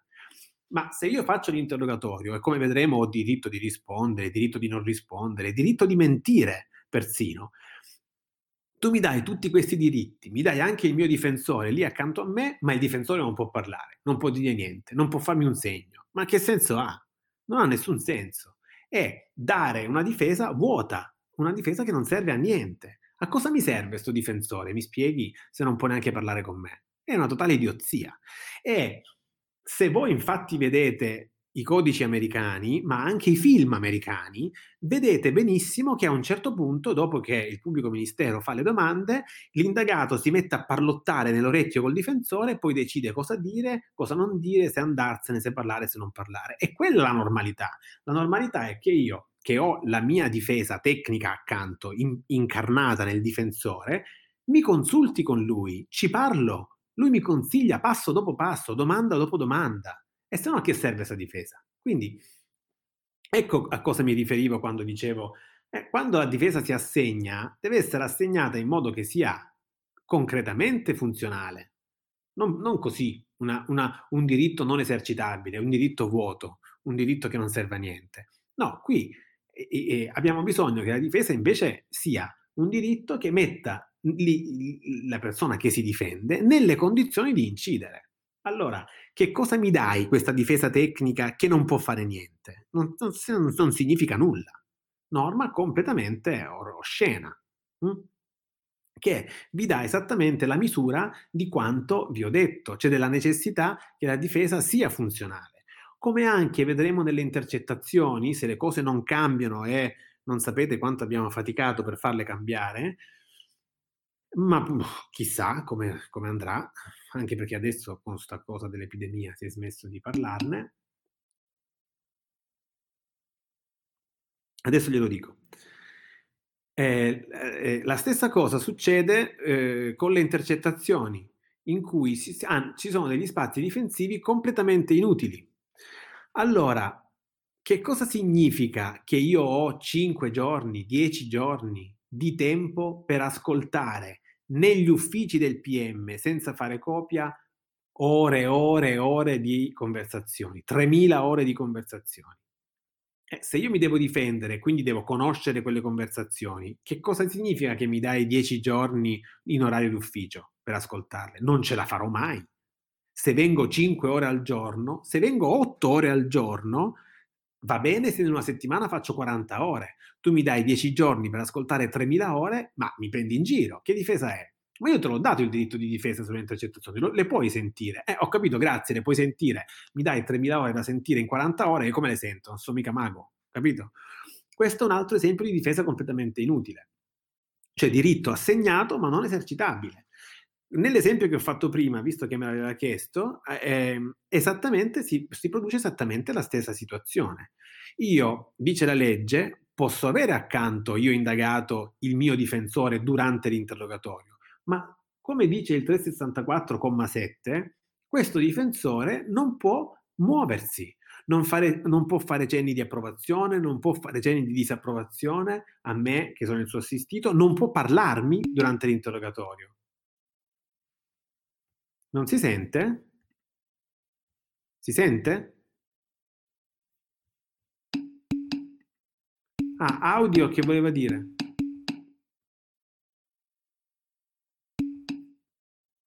Ah, ok. Ma qualcuno di voi ha problemi con l'audio?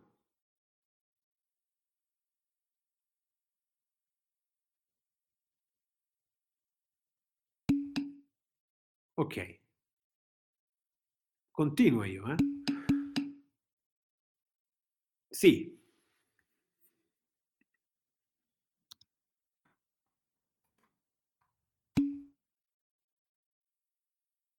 È il 364,7. Quindi il ragionamento che si fa sul diritto alla difesa è il seguente, ma questa norma è coerente con un diritto alla difesa? Cioè, che cosa significa consentirmi di avere il difensore se questo difensore non mi può consigliare, non può parlare con me, non può neanche farmi un cenno. Beh, allora che me lo porto a fare? Cioè tu mi dici no, ma la difesa è garantita perché il, difensore può stare con te durante l'interrogatorio. Eh, ho capito, può stare, ma non può dire una parola. Allora che cosa me ne faccio? Non serve a niente. Quindi me lo dai, ma non mi serve a niente. Se me lo dai e, se me lo dai e, e, e non ci posso e, non mi può consigliare, non mi può guidare, ma che cosa mi serve? È come dire devi andare da Ferrara a Roma? Va bene, da Ferrara a Roma ti presto la macchina, solo che non puoi mettere la seconda, puoi andare in prima. Ho capito? Eh, cioè, cosa ci faccio io? Arrivo a Roma in prima. Cioè, è meglio che non me la dai, mi prendo il treno, capito? Oppure sto a casa, ecco. Quindi è la stessa cosa, c'è uno strumento dato, ma dato fittiziamente, perché non lo posso usare. Quindi io ho il difensore, la presenza dell'avvocato è chiaramente manifestazione del diritto alla difesa, ma che cosa me ne faccio di questo difensore? Niente, non può parlare, non può farmi un cenno. Eh, allora? È chiaro adesso il punto? La difesa mi è anche attribuita, ma non è funzionale, perché non posso farci niente. Chi aveva... Ok, perfetto.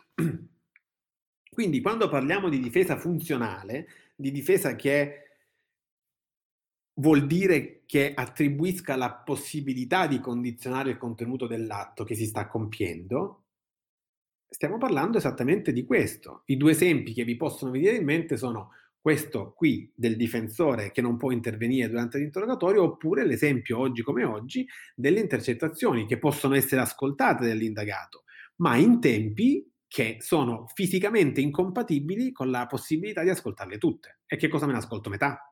Quindi capito? Non, non ha senso. Questa ehm, è una prima caratteristica del diritto di difesa. La, la difesa deve essere funzionale. Una seconda caratteristica che possiamo isolare del diritto di difesa è quello che reca con sé lo spazio di autodeterminazione. Cioè, l'autodeterminazione parla del difensore. Sì. Allora, guardi, le posso dire molto sinceramente che su questo, sul 364,7 non siamo tanti eh, che ci lamentiamo. In letteratura, che io sappia, siamo io ed Enrico Marzaduri non ho visto altri scrivere male di questa norma. Ma questa, questo succede, ma lo vedremo prestissimo quando studieremo l'interrogatorio, perché ci sono grandi fraintendimenti sull'interrogatorio. Nel senso che l'interrogatorio, l'ordinamento non ha capito se lo concepisce come uno strumento difensivo o come uno strumento di accertamento. Ma l'ordinamento si deve chiarire perché deve capire come vuole disciplinarlo. In alcuni casi è disciplinato come un atto in cui l'indagato parla per difendersi, in altri casi è disciplinato come un atto in cui il pubblico ministero stressa l'imputato, stressa l'indagato, anzi, per ricavarne conoscenza. Sono due cose un po' diverse, possono stare insieme, ma come filosofie di fondo sono un po' diverse. Allora, è successo che i giuristi un po' confusi, devo dire, quelli che hanno scritto questo codice, molto confusi da, su questo punto, hanno fatto convivere queste due anime del, del, dell'interrogatorio, sicché in alcuni punti lo troviamo come un atto molto garantito, perché è un atto con cui l'indagato si difende. In alcuni punti lo troviamo come un atto molto poco garantito e ingiustificatamente garantito, perché si vuole che il PM tragga conoscenza dall'imputato, dall'indagato. E questa seconda funzione dell'interrogatorio, che crea tanti fraintendimenti sulla difesa, non è altro che un retaggio inquisitorio un retaggio del codice del 30, in cui la principale fonte di conoscenza di ogni processo era la confessione, era cioè la parola dell'indagato. Questa struttura mentale è, chiaramente, incompatibile col sistema accusatorio, in cui la principale fonte di conoscenza non è per niente l'indagato, il quale, peraltro, qua, il quale anzi ha il diritto sacrosanto di non essere per nulla fonte di conoscenza.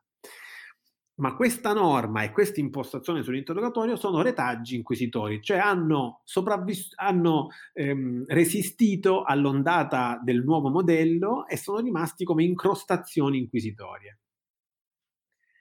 E lo troverete, per esempio, scopriremo che è possibile che il PM interroghi l'indagato senza difensore in alcuni casi. Eh, questa è una, è una, norma chiaramente incompatibile con la difesa, chiaramente incompatibile con, eh, anche col modello accusatorio, però questa incrostazione c'è.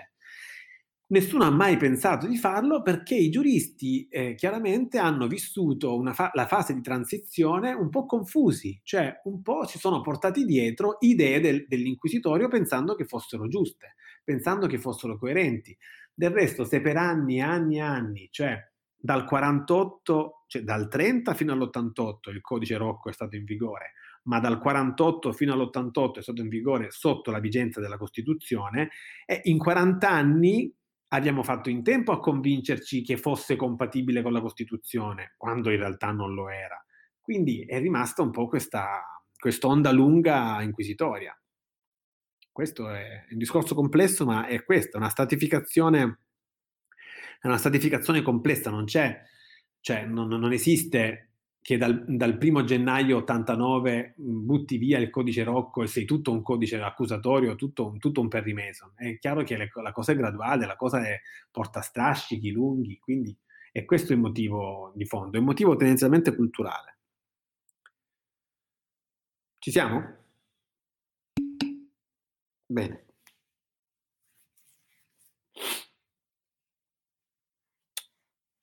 Invece sulle intercettazioni si sta scatenando il delirio, però anche lì sulle intercettazioni si sta scatenando il delirio, ma molto meno di quello che pensavo io, eh, perché ancora questa, la difesa in fase preliminare non hanno capito eh, i giuristi che ha uno spessore eh, di inviolabilità. Eh, molte persone non si sono accorte che ascoltare delle conversazioni non era una facoltà che andava attribuita e basta non ci si poteva accontentare di quello, bisognava controllare che questa facoltà, una volta attribuita, fosse concretamente esercitabile. Questo passaggio molti se lo sono persi, molti, tantissimi altri se ne sono accorti subito e quindi tutti quanti abbiamo scritto incazzatissimi per questa cosa qui. Quindi, difesa funzionale, prima caratteristica. Seconda caratteristica, difesa significa che l'indagato e l'imputato devono avere indiscussi e in, in, intangibili spazi di autodeterminazione, cioè si devono autodeterminare. Questo vuol dire che cosa? Che devono decidere loro, decide l'imputato come si difende. Non esiste il, de- il diritto di difesa inteso ti puoi difendere, ma ti difendi come dico io ti puoi difendere, ma puoi difendere soltanto facendo queste cose. Ti puoi difendere, ma ti difendi facendo ciò che ti dice un altro, no? Difesa vuol dire, la difesa è inscindibilmente legata, indissolubilmente legata alla autodeterminazione. Se è difesa, mi difendo come dico io. Se è difesa, decido io se difendermi, perché potrei anche decidere di non difendermi. Questa è una caratteristica fondamentale della difesa, l'autodeterminazione. L'autodeterminazione voi dovete intenderla in due contesti.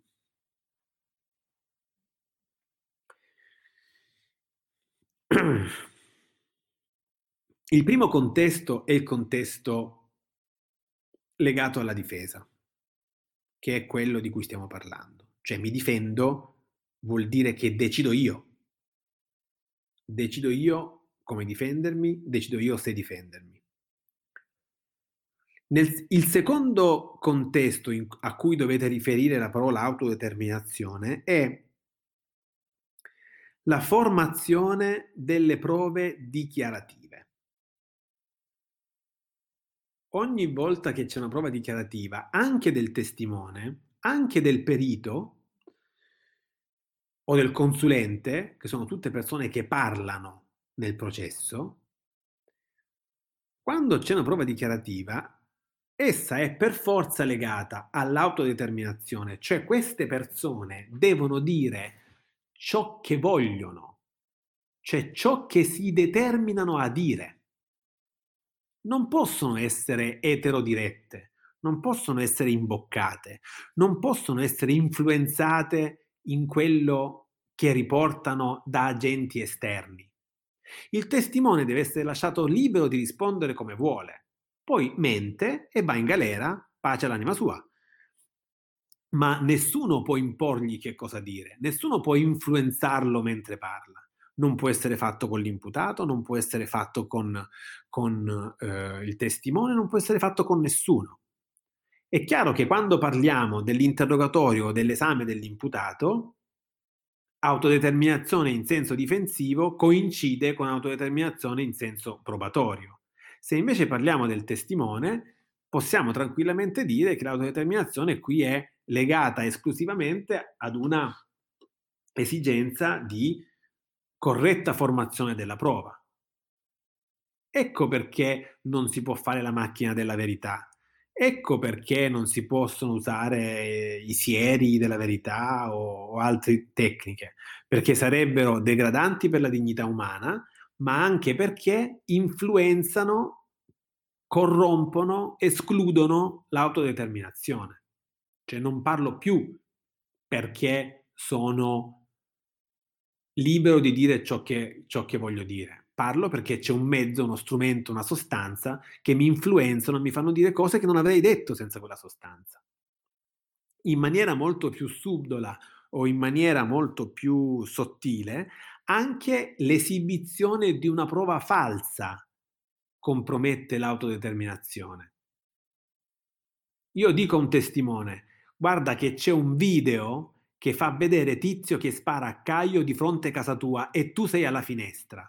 L'hai visto Tizio che sparava a Caio? Il testimone dice sì, ho visto Tizio che sparava a Caio. Ma perché lo dice? Non perché l'ha visto, lo dice perché quello gli ha appena detto che c'è un video in cui lui sta alla finestra e guarda sti due che si sparano. Ma quel video non c'è, è falso.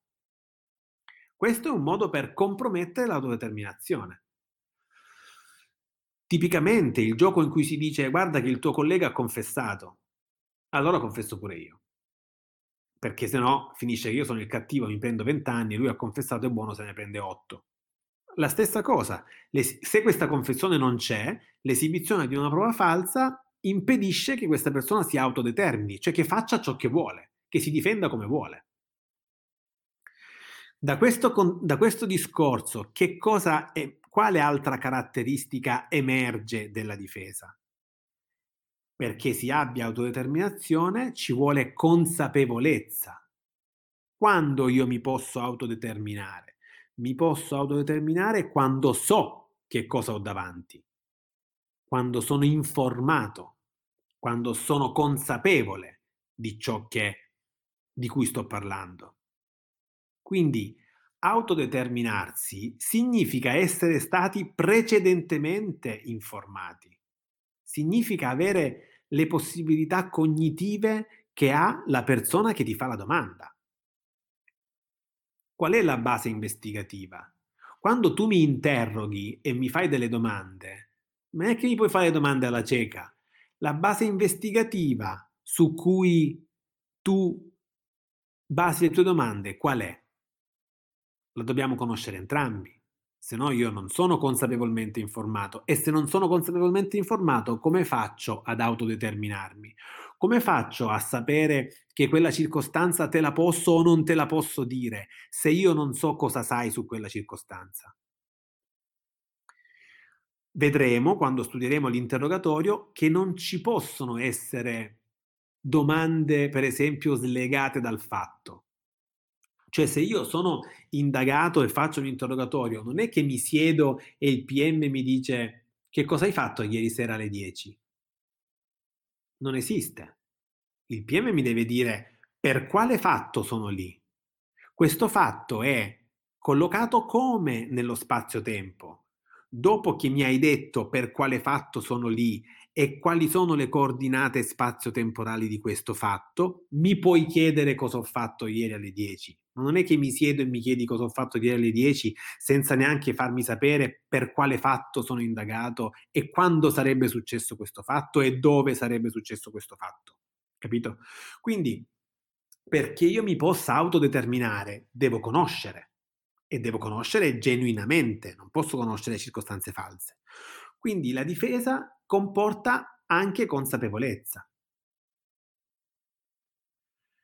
Quindi per ora tre circostanze della difesa imprescindibili che non dovete mai dimenticare, perché la difesa è una di quelle cose che si studiano all'inizio e poi uno se la dimentica, non ci pensa più.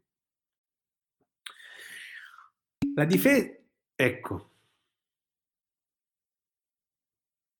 domanda molto interessante. Allora, innanzitutto facciamo una premessa. Gli americani sono pazzi a modo loro, nel senso che ognuno è pazzo a modo suo. Loro sono pazzi in questo modo, nel senso che hanno, perché è complesso l'uomo, la, l'essere umano, la cultura e quindi anche il processo è una cosa complessa. Loro hanno tutto un sistema di diritti che sulla carta è strabiliante, e poi fanno delle porcate tali che dici ma com'è possibile che questa gente da, con una mano scrive la dichiarazione di indipendenza e con l'altra mano usa la macchina verità? Eh, è possibile. Allora, queste due cose che ha detto vanno trattate separatamente. Nel sistema americano l'utilizzo della macchina della verità è tendenzialmente bandito è bandito nei seguenti termini. Innanzitutto, la macchina della verità è una cosa che si può usare solo se l'imputato lo vuole fare. Si può fare in alcuni stati, in altri non si può neanche nominare. In alcuni stati si può fare soltanto in fase investigativa, il che vuol dire che ti serve per convincere il PM a non esercitare azione penale. Ma una volta che andiamo in giudizio non esisterà mai una prova che si possa formare sulla macchina della verità. E questa cosa succede perché il pubblico ministero, come già ho detto prima ad altro proposito, è considerato nei sistemi americani più libero durante le indagini, perché ha meno poteri e quindi possiamo lasciarlo più libero. Infatti, quando parliamo di macchina della verità stiamo parlando di che cosa? Di uno strumento che io posso offrire sempre volontariamente, posso offrire al pubblico ministero per, per, per convincere lui che sono innocente. Perché se io convinco il PM che sono innocente, quello manco mi esercita l'azione penale. Ma una volta che l'ha esercitata, non esiste che vado davanti alla giuria con la macchina della verità, quello è un film, capito? Per quanto riguarda le prove false, è un altro discorso complesso. È verissimo, negli interrogatori della polizia americana molto spesso si usa lo stratagemma delle prove false. Detto internos, si usa anche da noi. Questo stratagemma delle prove false ha vissuto alterne fortune, nel senso che le corti americane, molte corti americane, Sì, abbiamo diviso così, ma adesso ripeto perché stiamo facendo questa parentesi, questa parentesi estera e quindi poi dopo riprendo tutto, sì. Se no si mischia tutto. Adesso esauriamo questo discorso che è comunque interessante e poi riprendo. Le prove false, dicevo, sono spesso utilizzate negli interrogatori della polizia americana, ma ehm, e, e molte corti le hanno salvate le hanno salvate soprattutto in, in, tempi risalenti, dicendo sì, la polizia può fare questi trucchi perché, detto molto sinceramente, perché gli americani non è che siano proprio dei gran pensatori, quindi teoricamente non è cos- costruita in maniera precisissima. Il ragionamento delle corti americane è molto terra-terra, cioè è vero che c'è questo trucco che è utilizzato da, da chi interroga, però è vero anche che quell'imbecille ci abbocca, cioè se sei stupido e abbocchi, fatti tuoi. Non, è, non, non, non mi interessa. Co- eh, eh, sei stato stupido, tu ne paghi le conseguenze. Così come accade per esempio con la richiesta dell'avvocato, no? Cioè la polizia ti deve, quando ti arresta, la polizia americana ti deve avvisare che puoi mh, chiedere l'assistenza dell'avvocato, però poi ti dice un sacco di cose con cui ti convince a non farlo. Ma se parli prima con noi si sistema tutto, se chiami l'avvocato ti devo incriminare, se chiami l'avvocato io sono costretto a chiamare il PM, se invece non lo chiami ci facciamo due chiacchiere, mi spieghi che cosa è successo, non ti preoccupare, ma non è successo niente, ma figurati, ma ti stai preoccupando? Ecco, tutta questa storia qui per, cort- per la Corte Suprema, per molti anni, è stato un comportamento legittimo. Cioè la Corte Suprema ha detto, la, la polizia ha avvisato che esisteva la possibilità di chiedere l'avvocato? Sì. Quello si è fatto imbonire da, da, dal poliziotto perché è scemo? Eh, fatti suoi, gli scemi in galera vanno. Quindi, molto tecnicamente, le corti americane si sono ass- assestate più o meno così per molti anni. Ecco, non lo conosco, però deve essere qualcosa di simile. Ehm, in um, più di recente, no, no, ma non abbiamo finito. Più di recente, invece, e lo vedremo quando faremo l'interrogatorio um, con la cosiddetta sentenza Miranda, più di recente le cose sono cambiate, di, recente, la sentenza Miranda è del 66, ma le cose sono cambiate in meglio mh, anche molto dopo. Nel 66 la Corte Suprema disse una cosa importantissima, sono i cosiddetti Miranda warnings, no? che sono quegli avvisi che devi fare a una persona quando l'arresti negli Stati Uniti e che da noi si fanno quando la persona viene chiamata a, all'interrogatorio. Eh, in quella sentenza la Corte Suprema disse che una persona doveva essere informata dei diritti che aveva, perché altrimenti come fa a sapere che ha certi diritti?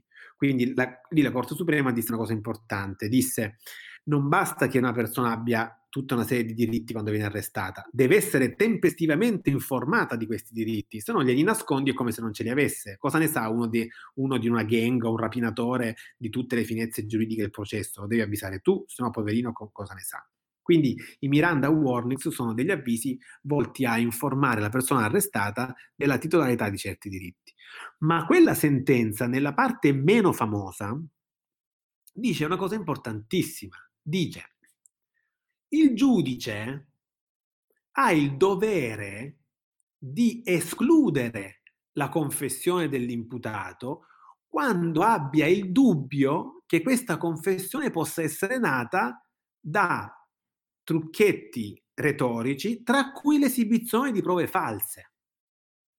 Quindi quella, perché, dice la Miranda, il giudice, anche soltanto quando abbia un minimo dubbio che quella confessione possa essere stata pilotata da un artificio come l'esibizione della prova falsa, deve escluderla, perché lui non saprà mai che cosa è successo.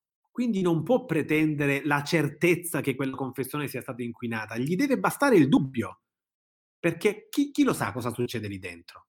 Chi li vede? Quindi nel 66 la Corte Suprema arrivò a dire questa cosa delle prove false deve finire, però lo disse in un modo non categorico, cioè non equivalente alla legge, perché disse quando il giudice ha il dubbio che la confessione sia mh, estorta o comunque sia mh, ottenuta con esibizione di prove false, la deve escludere. Questo fu un principio generale che fu applicato molto poco, però in, negli anni, molto dopo, negli anni invece questo principio si è rafforzato. Quindi è vero che può andare bene se tu riesci a ottenere la confessione con la prova falsa, ma non è mica detto che sia sempre così. Se è certo che tu hai esibito prove false per condizionare l'imputato, al 100% oggi in America la confessione si straccia. Ok?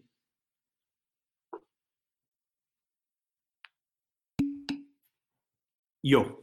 Allora, sì, stavamo dicendo, benissimo, bravi, stavamo dicendo, noi abbiamo detto che deve essere funzionale la nostra difesa, autodeterminata e consapevole esattamente queste tre caratteristiche vi dovete ricordare. Funzionale, essere in grado di mettere delle condizioni all'imputato di influenzare, di condizionare il compimento dell'atto. autodeterminata, cioè questa persona deve decidere da sé come difendersi e se difendersi, nessuno può imporgli né di farlo o non farlo e nessuno può imporgli come farlo. Chiaramente si deve difendere nei limiti della legge, non è che può difendersi spaccando la faccia al pubblico ministero con una sedia. Eh.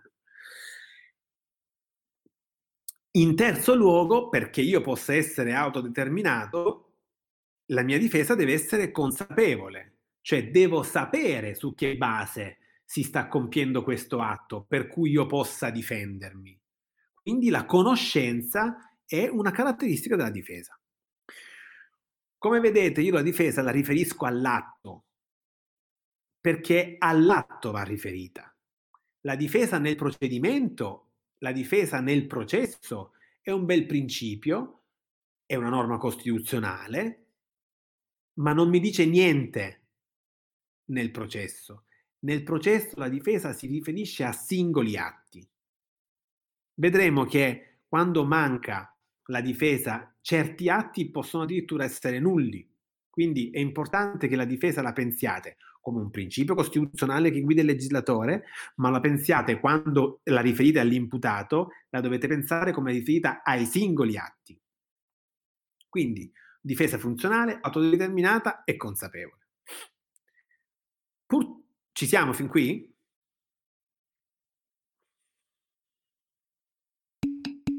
Benissimo.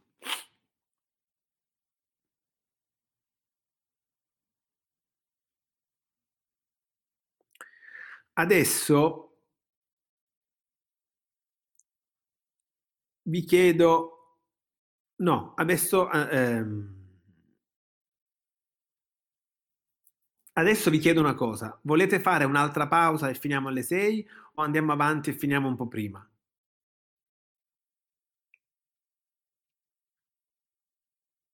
Sì, non dovevo fare questo sondaggio, no. Finiamo prima, andiamo avanti. Eh, lo sapevo io. Eh, ho fatto un casino, scusate, colpa mia, colpa mia, colpa mia.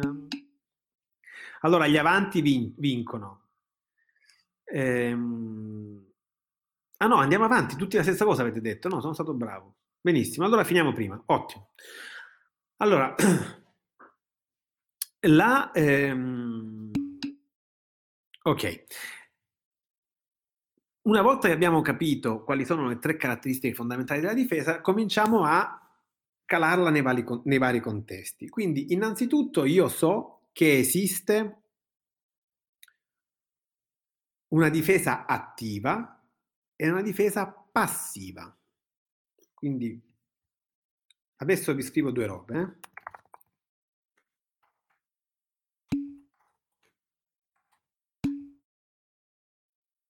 Quindi questa difesa funzionale, autodeterminata e consapevole può essere attiva o passiva.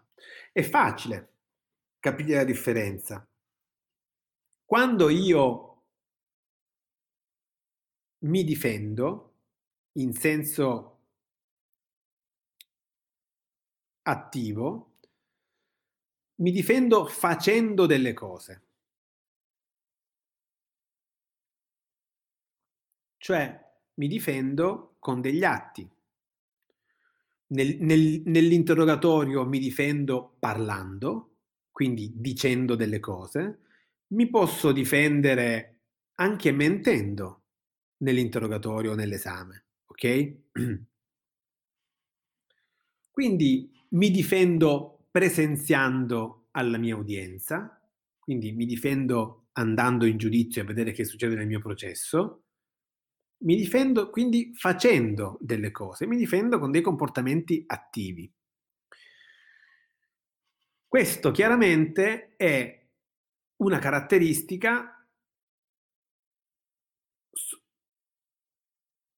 che diciamo si riferisce sia alla difesa, quindi attività del difensore, questa cosa la vedremo bene dopo, sia all'autodifesa, no? Cioè alla difesa che l'imputato fa da solo, senza bisogno, che, senza bisogno della mediazione del difensore. Quindi auto, la difesa attiva è la difesa che si concretizza con azioni esterne azioni esterne che possono essere del difensore, ma anche mie, dell'imputato. in, in, personalmente. Tipico caso di interrogatorio. Parlo io, non parla lui. Quindi posso difendermi parlando, posso difendermi mentendo o anche con l'udienza, posso difendermi andandoci. Sono comportamenti miei dovuti all'autodifesa, ok? Questa difesa attiva è messa in crisi sempre di più e in questo periodo clamorosamente di più, come potrete intuire, dal problema della partecipazione a distanza dell'imputato. In alcuni casi è possibile che l'imputato partecipi a distanza alla sua udienza, cioè in videoconferenza. Questo era un problema grave prima del coronavirus. Dopo il coronavirus è diventato un casino. Che cos'è una, la, la, partecipazione a distanza all'udienza dell'imputato? Eh, la partecipazione a distanza è appunto una partecipazione dell'imputato in videoconferenza. Quindi lui ha una, come, come, come stiamo facendo noi, ha una schermata video in cui vede l'udienza e ha un audio in cui sente ciò che accade. E il difensore però è in udienza, cioè fisicamente davanti al giudice. Allora, qual è? E, a lui è consentito parlare col difensore, però capite bene che l'autodifesa attiva in questo contesto subisce un colpo mostruoso. Perché come faccio io tecnicamente ad avere quel rapporto che avrei col difensore se fossi lì? Come faccio ad autodifendermi se io non sono fisicamente con lui?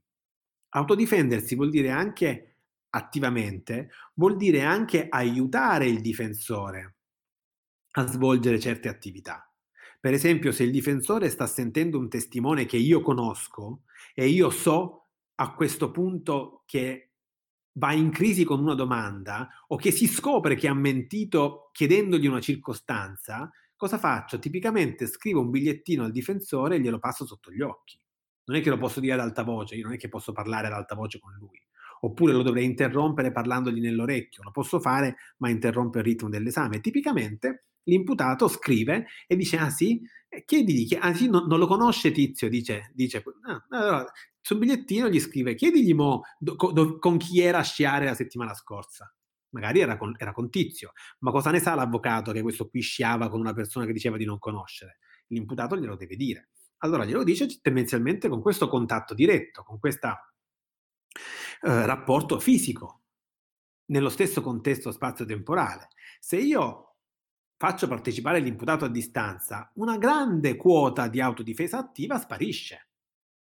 E tutti i maghi del diritto che prenderei a randellate, che dicono che la partecipazione a distanza dell'imputato è sempre partecipazione alla stessa cosa, tanto vede e sente, vuol dire che o sono in malafede o non sono mai stati in un'aula processuale nella loro vita.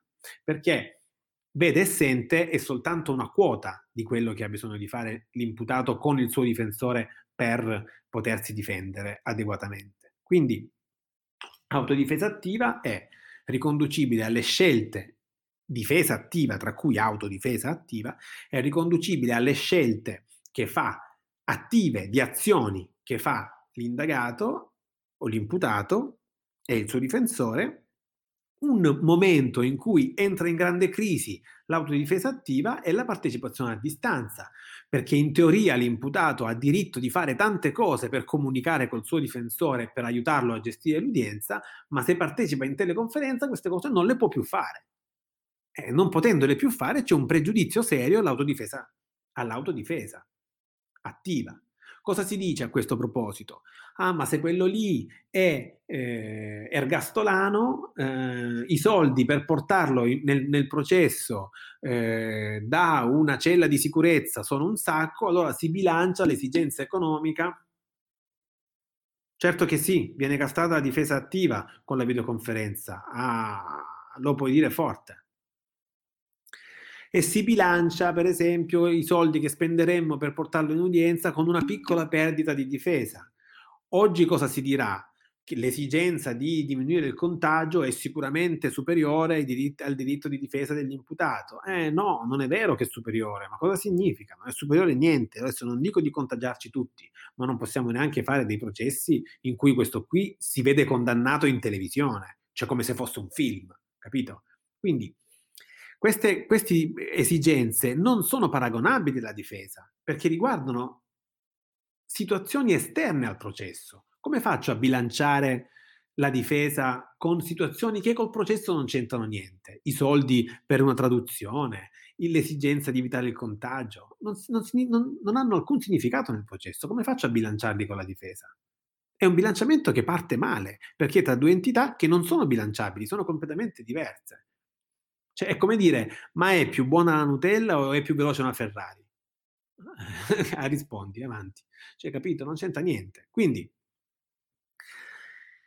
questa partecipazione di autodifesa attiva è particolarmente stressata nella partecipazione a distanza dell'imputato al suo processo e oggi, in questi giorni, è stressata in tutto il territorio nazionale a, a mai finire.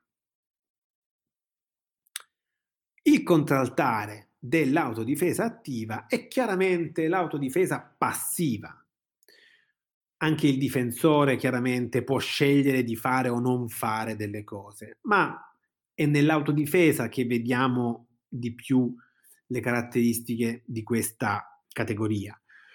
L'autodifesa passiva è l'esatto opposto dell'autodifesa attiva, cioè mi difendo omettendo delle cose, omettendo di fare delle cose, cioè mi, dif- mi autodifendo passivamente. È un diritto, è un diritto che sta nella difesa.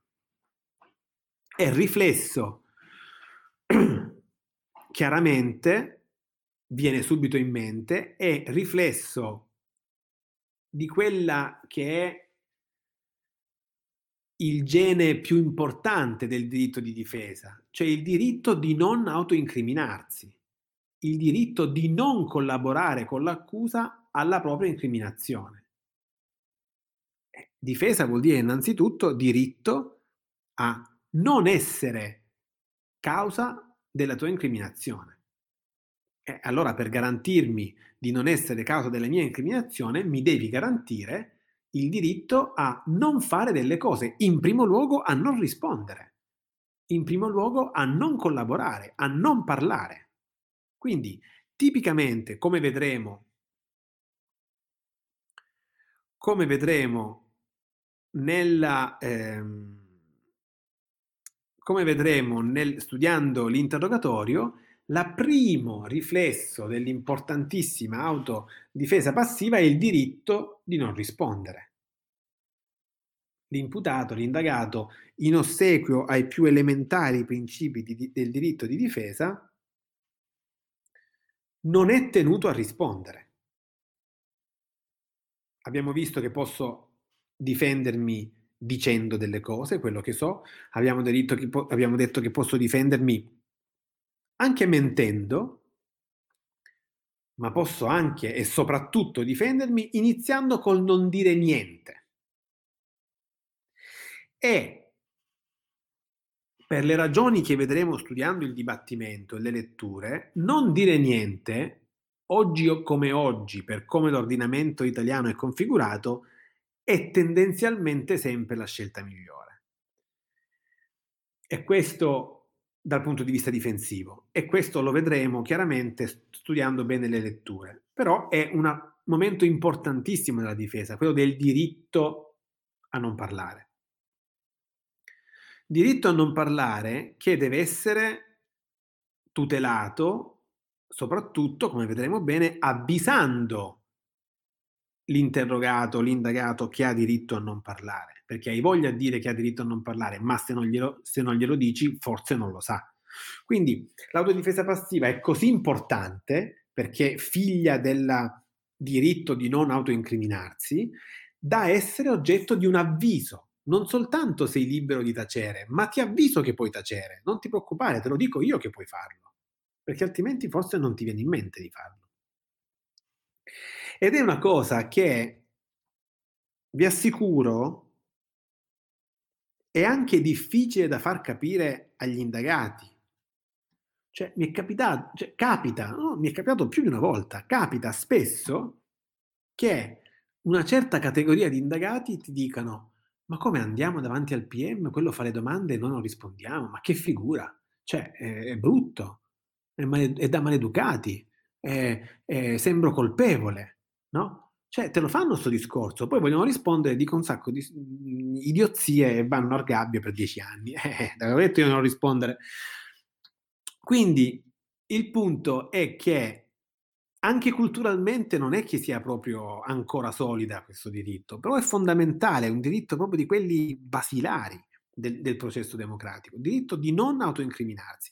E questa cosa chiaramente non vale soltanto nell'interrogatorio. Per esempio, tipicamente esistono tutta una serie di atti in cui l'imputato è chiamato a collaborare. E qui bisogna stare molto attenti, bisogna circoscrivere bene quanto si espande questo principio dell'autodifesa passiva. Per esempio, esiste la ricognizione che è un mezzo di prova che studieremo, quello all'americana, in cui mettono mh, sei persone eh, dietro il vetro specchio e il testimone deve, deve, dire chi tra quelle sei ha visto, no? Questo a mezzo di prova, come potete intuire, chiaramente richiede la collaborazione questa, del, del, dell'indagato, perché deve andare lì a farsi vedere. Questa collaborazione che è richiesta all'indagato, ci si è chiesti se rientrasse o meno nel fuoco dell'au- dell'autodifesa passiva. Cioè, quando io sono chiamato a stare lì davanti con, con cinque persone simili a me per farmi riconoscere, posso dire, ma io in nome dell'autodifesa passiva non ci vengo. Lo posso fare? È una domanda che è arrivata fino in Corte Costituzionale e la Corte Costituzionale ha risposto giustamente, no, ci devi andare. Ci devi andare perché in questo caso non ti è chiesta alcuna attività, tipo parlare, per esempio, o tipo darci delle cose. Non ti è richiesta alcuna attività. Semplicemente abbiamo bisogno del tuo, della tua immagine per capire se un testimone è attendibile o no. Quindi non sto chiedendo di autoincriminarti, eh, sto, sto, ti sto dicendo che mi serve la tua immagine per indagare, ma non ti chiedo niente, ci devi venire. Quindi l'autodifesa passiva qui ha avuto questa piccola giustificata compressione, giustificata certamente, perché? Perché l'ordinamento non stava chiedendo a quella persona di fare qualcosa che non volesse fare, cioè di, di introdurre elementi nel processo che non voleva introdurre. Il processo chiede a quella persona semplicemente in, si prende da quella persona la sua immagine esterna, perché quello serve al testimone. La stessa cosa si può dire con la prova genetica no? Posso dire io, non ti do il mio DNA. Autodifesa passiva. Mi chiedi il, il DNA per fare il confronto, io non te lo do il DNA. Questa è una manifestazione di autodifesa passiva. Legittima, certamente legittima. Solo che oggi, dopo, solo di recente, da pochi anni, da quasi dieci anni, è possibile, con tutte le garanzie previste dall'articolo 13, come vedremo, prelevare coattivamente il DNA dal, dall'imputato o da anche una terza persona. Però non confondetevi, è giusto, è legittimo il suo rifiuto di darci il DNA. Lo può fare. Chiaramente, essendoci una norma che garantisce l'articolo 13, a questo punto sarà possibile intervenire, intervenire coattivamente. Esattamente come con la perquisizione. Io non posso obbligare l'indagato a darmi la pistola. Se vuole me la dà, se non me la vuole dare, autodifesa passiva, che non me la dia, ma io me la cerco. Ok? Quindi l'autodifesa passiva si estrinseca nell'attività importantissima di non parlare, ma c'ha tante piccole code nel DNA, nella ricognizione, ok? Nel, DNA, nel DNA vedremo anche che c'è, in tecnica lo vediamo meglio, adesso non so se faremo in tempo, però c'è anche tutta una questione molto importante che sta in mezzo, in una zona grigia, tra il consenso dell'imputato che mi dà il capello e il prelievo coattivo per cui un giudice con un'ordinanza ordina che persona che a questa persona venga prelevato il capello. Questa via di mezzo cos'è? Sono quei trucchi da film che si usano però per cui la polizia ti offre un caffè, ti offre una sigaretta, poi si tiene la tazza o si tiene il mozzicone. No? Ecco, quello è uno, un tipico esempio di ingiustificata compressione dell'autodifesa passiva. Perché io ti ho detto che non te lo voglio dare il DNA. Quindi se non te lo voglio dare, non sono tenuto a collaborare e tu non mi puoi costringere a collaborare inconsapevolmente. Se non ti voglio dare il DNA, esiste una norma che, con cui tu puoi chiedere al giudice di emettere un'ordinanza perché palesemente, con tutte le garanzie di legge, mi venga prelevato un capello. Io mi rifiuto e tu agisci coattivamente con una norma che rispetta l'articolo 13, quindi coattivamente ma legittimamente, per prendermi il capello ma non mi puoi costringere a collaborare inconsapevolmente, offrendomi la sigaretta e poi tenendomi, tenendoti il mozzicone. Questa è una dinamica che crea molto dibattito in dottrina sia italiana che americana, però per esempio anche gli americani sono indecisi, perché alcuni dicono no, certo che puoi offrirgli la sigaretta, se quello è idiota e, e ti lascia il mozzicone, chi è idiota la paga, come abbiamo detto gli americani ce l'hanno questo discorso. Però molti americani anche oggi dicono sì, un attimo, non è mica tanto vero, perché va bene che è idiota, però no, esiste un atto, quello che tu compi, che è un atto che la legge in realtà non consente esplicitamente, perché la legge ti dice che o ti procuri il consenso o ti procuri un'ordinanza. Sta storia della sigaretta non sta scritta da nessuna parte. Quindi è una compressione illegittima, anche perché non è consapevole. Nelle due dinamiche, il consenso con cui presto il materiale genetico oppure l'ordinanza del giudice che me lo sottrae coattivamente, io ho un denominatore comune che fa parte delle caratteristiche della difesa, cioè la consapevolezza. Quando io mi rifiuto di darti il DNA, consapevolmente mi rifiuto di dartelo, so cosa vuoi, so che è mio e non te lo do. Invece, quando ho l'ordinanza coattiva, la dinamica è comunque consapevole perché io so benissimo che tu stai mettendo le mani sul mio corpo per prendermi quel DNA che non ti voglio dare. Ma la Costituzione, nel rispetto dell'articolo 13, consente questa dinamica. Quindi io consapevolmente subisco questo atto. In entrambi i casi io so. Nel terzo caso, quando cioè mi prendi in giro, mi offri una sigaretta ti tieni il mozzicone, è un caso in cui io non so è inconsapevole. E non è inconsapevole come l'intercettazione, cioè che o è inconsapevole o non può essere, ma è inconsapevole pur essendoci, essendoci l'alternativa della consapevolezza. Quindi è una compressione illegittima dell'autodifesa passiva, perché ti ho detto che io il DNA non te lo voglio dare. Si capisce?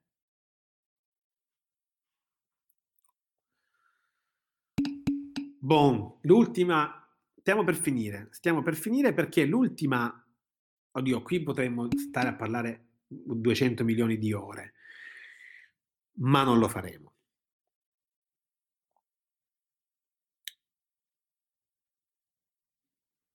L'ultima cosa di cui dobbiamo parlare è l'ultima distinzione della, che riguarda la difesa, cioè la difesa personale e la difesa tecnica.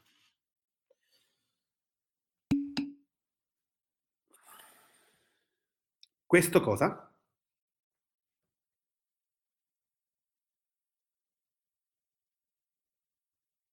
Non ho capito se l'ultima cosa che ho detto o la faccenda del DNA.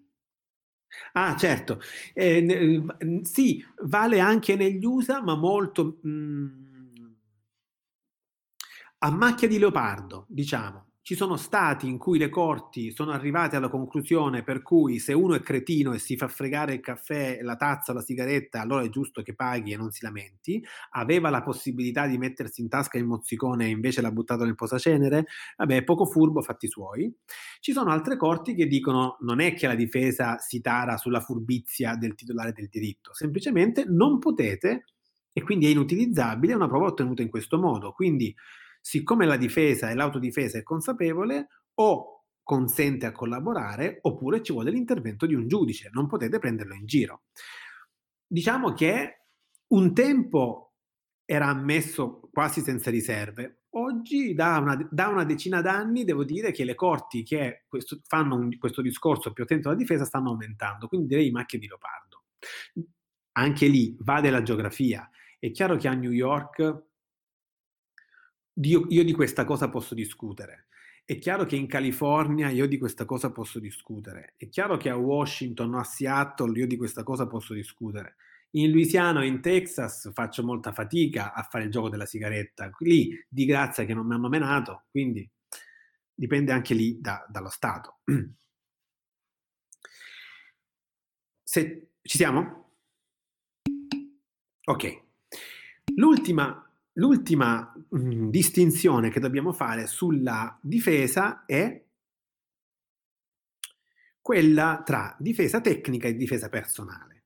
Ed è semplice capire la differenza. La difesa tecnica è la difesa esercitata dal professionista legale, quindi dall'avvocato. La difesa personale è quella esercitata dal soggetto che è titolare del diritto, quindi dall'indagato all'imputato nel nostro esempio. Quindi quando l'imputato, l'indagato nell'interrogatorio parla, mente, decide di stare zitto, quando questa persona decide di presentarsi in udienza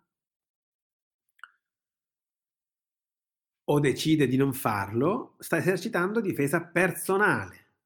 Tutti gli atti dell'avvocato, invece, gli atti di impugnazione, le memorie difensive, l'attività di formazione delle prove, sono tutti atti di difesa tecnica, cioè del professionista. Scusate, eh, un piccolissimo passo indietro. Quando abbiamo parlato di autodifesa passiva, mi sono fatto prendere dal DNA e mi sono dimenticato di dirvi la cosa più importante. Um, una grande manifestazione di autodifesa passiva è quella di non presentarsi nel, alla, alla propria udienza, che in alcuni stati è vista come una violazione, in altri stati è vista come un diritto. Da noi c'è tendenzialmente si può parlare di diritto a non presentarsi alla propria udienza. Io non voglio venire, non ci voglio essere, sarò libero di non esserci. Prima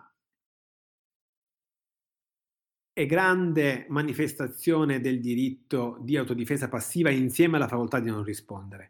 Ma di questa cosa parleremo moltissimo quando parleremo di assenza dell'imputato all'udienza, che è un, istituto, è un istituto molto complicato. Semplicemente ricordatevi di legarlo all'autodifesa passiva, ma chiaramente lo farò anch'io. Scusate il, il, flashback, torniamo avanti.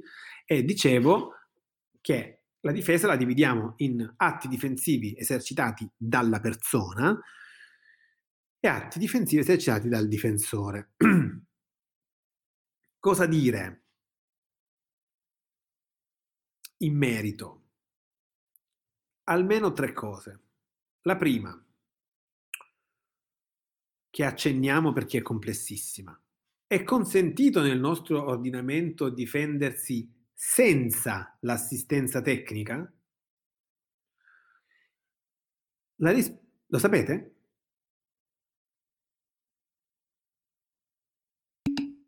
No, esatto. Non si può. Nel nostro ordinamento non è possibile difendersi senza un tecnico. Quindi noi sappiamo che l'autodifesa esiste, ma è limitata Limitata da che cosa? Dalla necessità di essere assistiti da un tecnico. Quando c'erano le brigate rosse, nei loro processi questi geni si, si, a un certo punto si impuntarono sul fatto che non volevano essere assistiti da difensori quando l'ordinamento lo imponeva. Lì non si trattava di difendersi da soli, lì si trattava di non difendersi perché non riconoscevano l'autorità dello Stato. Quindi una legittima scelta di non difendersi, tutti possono scegliere di non difendersi, solo che paradossalmente puoi scegliere di, puoi scegliere di non difenderti con un difensore. Non difendersi senza un difensore è impossibile. Arrivarono persino ad ammazzare gli avvocati che prendevano le difese d'ufficio dei brigatisti. Famosissimo l'omicidio dell'avvocato Croce di Torino, ma non fu l'unico. Croce si chiamava, sì, Croce. Um, perché l'ordinamento, al contrario di altri stati, tipo ancora gli americani, non consente l'autodifesa esclusiva? Non la consente perché all'ordinamento italiano non sembra che si possa esplicare la difesa adeguatamente se non è accompagnata dalla, dalla, dal supporto tecnico. E quindi dice va bene dare scelte difensive, ma non posso tollerare che un imputato sia completamente alla mercé del processo, cioè completamente in balia del processo. Quindi la difesa tecnica è obbligatoria per questo motivo, per un motivo che molti negli anni 70 ritenevano si trattasse di un motivo tendenzialmente autoritario, in realtà direi che può avere sicuramente per alcuni eh, la, il significato di una invasione nelle proprie scelte, perché se io l'avvocato non lo voglio, tu me lo imponi, vuol dire che invadi le mie scelte, però la razza di fondo è chiaramente una razza volta ad assicurare una difesa minima. Che cosa comporta l'obbligatorietà della difesa tecnica? Beh, comporta due istituti che noi non vediamo ma tocchiamo a volo d'angelo. Il primo è quello del gratuito pat- patrocinio, cioè tu mi imponi di avere un difensore, ma se io non ho i soldi, io con che me lo pago? Allora c'è l'istituto completamente inadeguato del gratuito patrocinio. Il gratuito patrocinio significa che io mi, mi scelgo l'avvocato, quindi il mio avvocato è chi dico io, non chi dice lo Stato. Ma questo avvocato è pagato dallo Stato. E questo diritto ce l'hanno le persone che dichiarano di avere un ISE non superiore a 11.800 euro. Quindi una cifra ridicola perché mi spiegheranno poi uno che prende 15.000 euro all'anno come fa a pagare un avvocato che ti chiede 2.000 euro soltanto per aprirti la porta. Quindi ehm, la difesa tecnica, in quanto obbligatoria, porta con sé la necessità di provvedere alla difesa dei meno abbienti e deve provvedere lo Stato alla difesa dei meno abbienti. L'avvocato, assisti- eh, l'avvocato retribuito con il gratuito patrocinio è un avvocato che è di fiducia dell'imputato. Di fiducia che vuol dire? Vuol dire che è scelto da lui, ma è pagato dallo Stato. Molto diverso è la figura dell'avvocato d'ufficio, che non c'entra niente con l'avvocato pagato attraverso il gratuito patrocinio. L'avvocato d'ufficio è un avvocato che non è scelto dall'imputato, è un avvocato che lo Stato ti dà. E perché te lo dà? Perché non puoi permettertelo? No, falso. lo Stato ti dà l'avvocato d'ufficio perché non lo hai nominato, non perché non te lo puoi permettere. Anche Berlusconi ha avuto l'avvocato d'ufficio. Quando? Quando in un contesto di un'udienza, non mi ricordo cosa, non nominò un avvocato. Non avendolo nominato, ne fu nominato uno d'ufficio.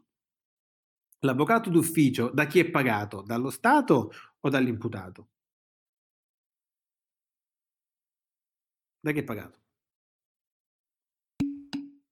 Dall'imputato, bravissima, esatto. Quindi ricordatevi questa differenza perché questa cosa genera confusione in, tendenzialmente Esatto, dal soggetto imputato, proprio così.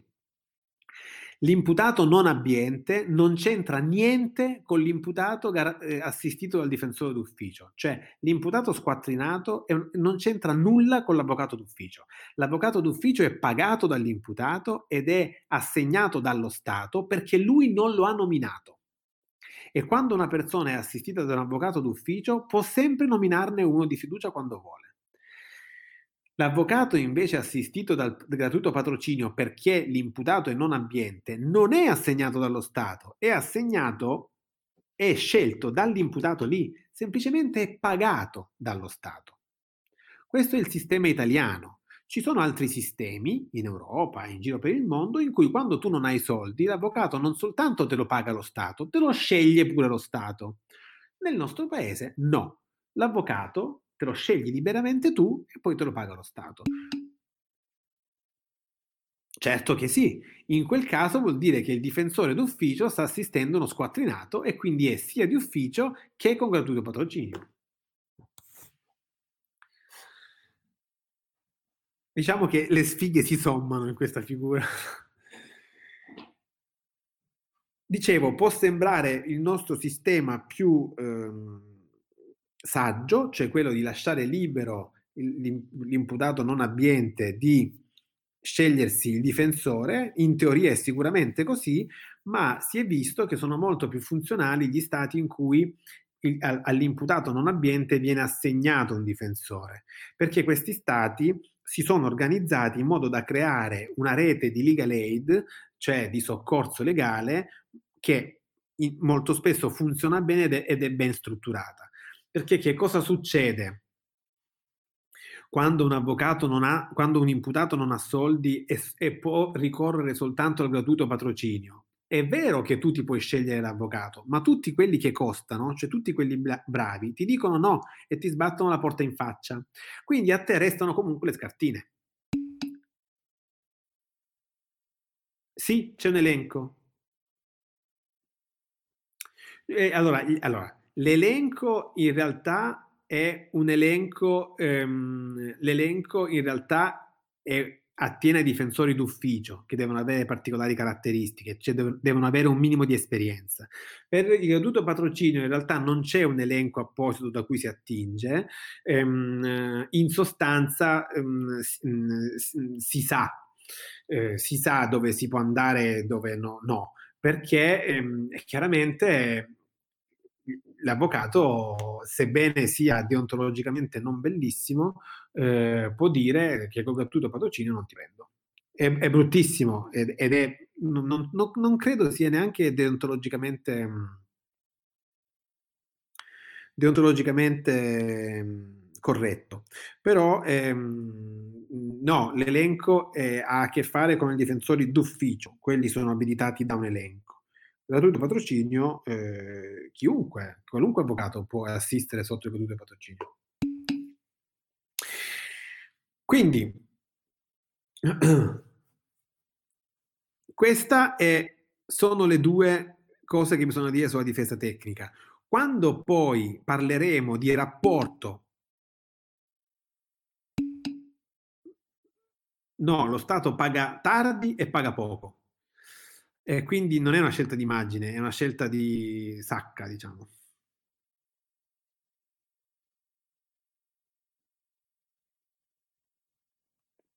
Sì, sì, c'è l'elenco per il gratuito patrocinio, c'è, però è un elenco che non, non, non, ha nessun tipo di vincolo. Ma no, non è vero, chiunque può fare il gratuito patrocinio. Se io voglio fare il gratuito patrocinio non mi impedisce nessuno di farlo. No, no, no. Non sono in nessun elenco, lo faccio quando voglio. Cioè, mm, è un elenco, sì, mm, forse non per i procedimenti, io sto parlando di procedimenti penali, eh?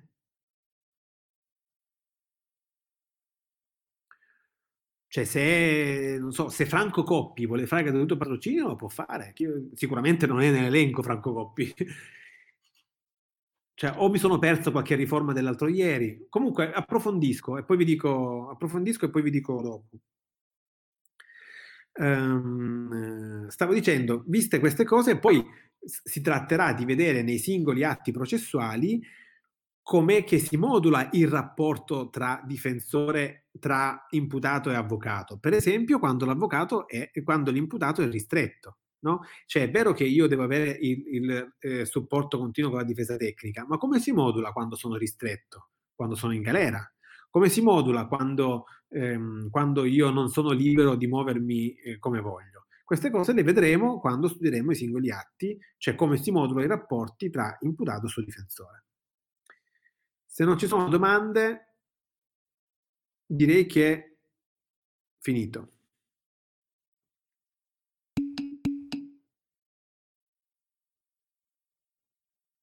Sì, eh, sì, sì, due istituti che sono gratuito patrocinio e avvocato d'ufficio. Sì.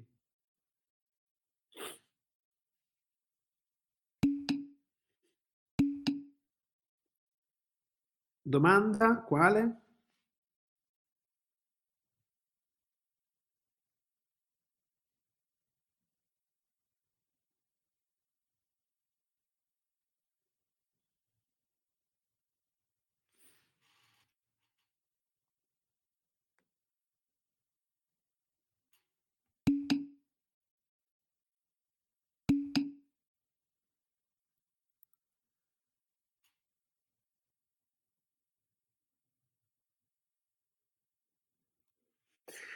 Allora, la domanda off topic la facciamo magari dopo che gli altri se ne possono andare e lei può restare, chi vuole può restare e parliamo della proporzionalità.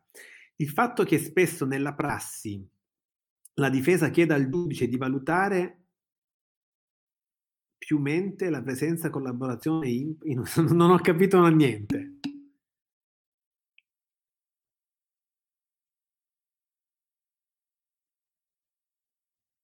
Certo, la, quella è una prassi completamente contraria, è una, prassi, è una prassi completamente contraria al diritto di difesa, è una prassi che viola eh, il senso costituzionale del diritto alla difesa, perché se io ho diritto a non esserci o se io ho diritto a non collaborare, non posso minimamente essere... Mh, ehm, colpito da conseguenze negative se non collaboro o non parlo, ma sono tutte cose che vedremo facendo l'interrogatorio e l'assenza.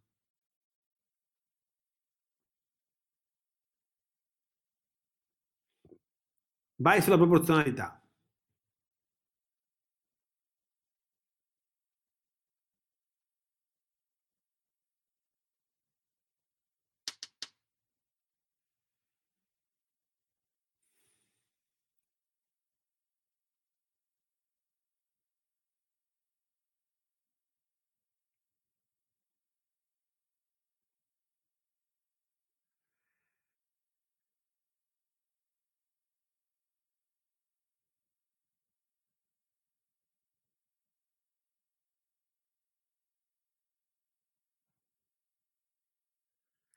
Siete morti con i funghi? Eccola. Nel libro si dice che il giudizio di proporzionalità che giustifica che la Corte di Giustizia addirittura, è addirittura giudice nazionale di nucleare regole processuali bilanciando nel singolo caso i valori in gioco. Mm, qual è la domanda?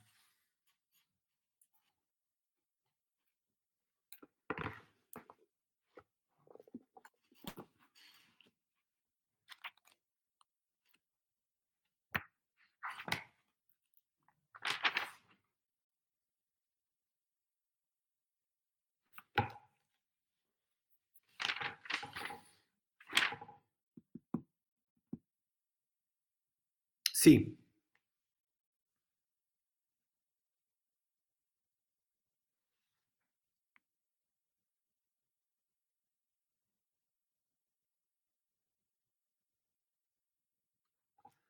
Sì, ehm, cioè, forse ho capito.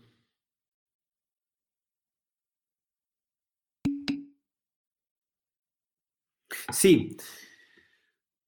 Allora, questa parte, ho preso il libro per capire chi l'avesse scritta. Questa parte, questa frase, che io non condivido in, in nessuna sua parte, è scritta da Marcello Daniele, professore di Padova, molto bravo, che però è convinto che gli spazi di... cioè lui è, un, è, sempre, è un, proprio un teorico della... Um, proporzionalità tra i migliori d'Italia ed è convinto che la proporzionalità possa a arrivare a consentire al giudice un bilanciamento tra interessi in gioco tali da creare nuove regole processuali che nella norma positiva italiana non ci sono.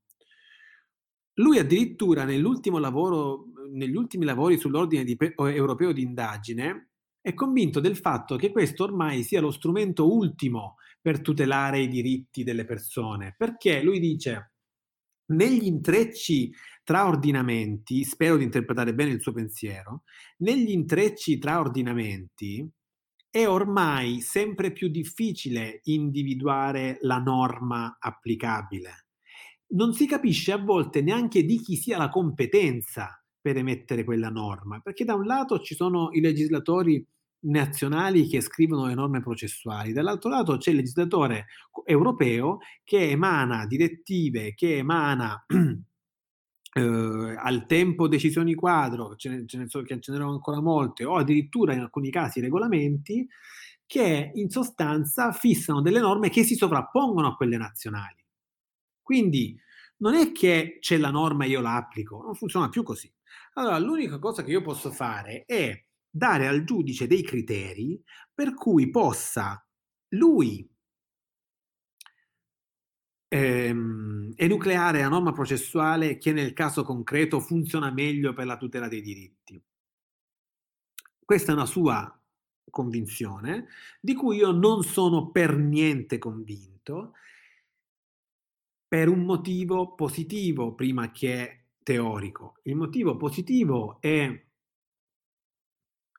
che questa esautorazione dei parlamenti nazionali ma anche del Parlamento europeo. Quindi in generale questa, esa- questa eh, estromissione degli organi rappresentativi e legislativi sia a livello nazionale che a livello europeo non sta scritta da nessuna parte.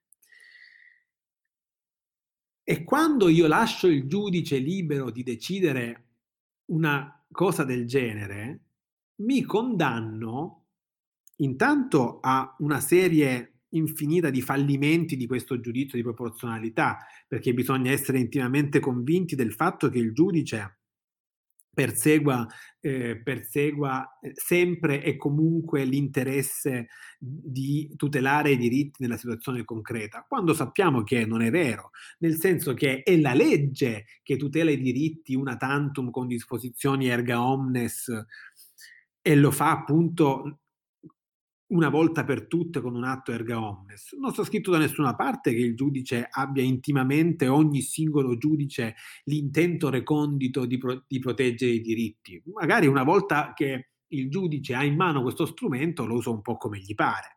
Certo, dici deve motivare, ho capito, ma quello, la motivazione te la, te la, mette come vuole. Cioè io posso dare un ceffone a mia figlia perché ho le palle girate e poi le faccio una pippa in cui dico no, quel ceffone te l'ho dato perché effettivamente non si comporta in questo modo, perché quel giorno lì, perché questo comportamento che hai tenuto, pipi, pipi, pipi, pipi, pipi, e le dico mille cose. Invece poi la verità è chiara che stavo nervoso e gli ho tirato un ceffone. E succede la stessa identica cosa col giudice. Una volta che gli dai lo strumento in mano, poi dici ah ma tranquilli, tanto motiva. E ho capito, scrive quello che vuole, capito? Quindi quando il giudice si trova in mano questo strumento, eh, la modulazione del diritto scompare da, da, un radar di garanzia, perché una volta che ce l'ha lui il bilanciamento in mano, eh, io non so più cosa ne viene di, di quel bilanciamento, io non so più che succede, non so più se l'intendimento della legge di garantire un bilanciamento adeguato ogni singolo giudice lo soddisfa io posso dire che la legge soddisfa il bilanciamento perché lo fa una volta per tutte, ma come faccio a dire come faccio a controllare a dire che ogni singolo giudice soddisfa quel, quell'esigenza in ogni singolo bilanciamento che fa in tutta Europa? Capito? Quindi sì, lui è convinto e effettivamente ne è convinto perché succede. Su, solo che la differenza tra me e lui è questa, che lui pensa che succeda e sia una cosa buona e consentita. Io invece penso che succeda e sia una cosa non buona e spesso non consentita. Ma sono semplicemente visioni diverse del mondo e della vita.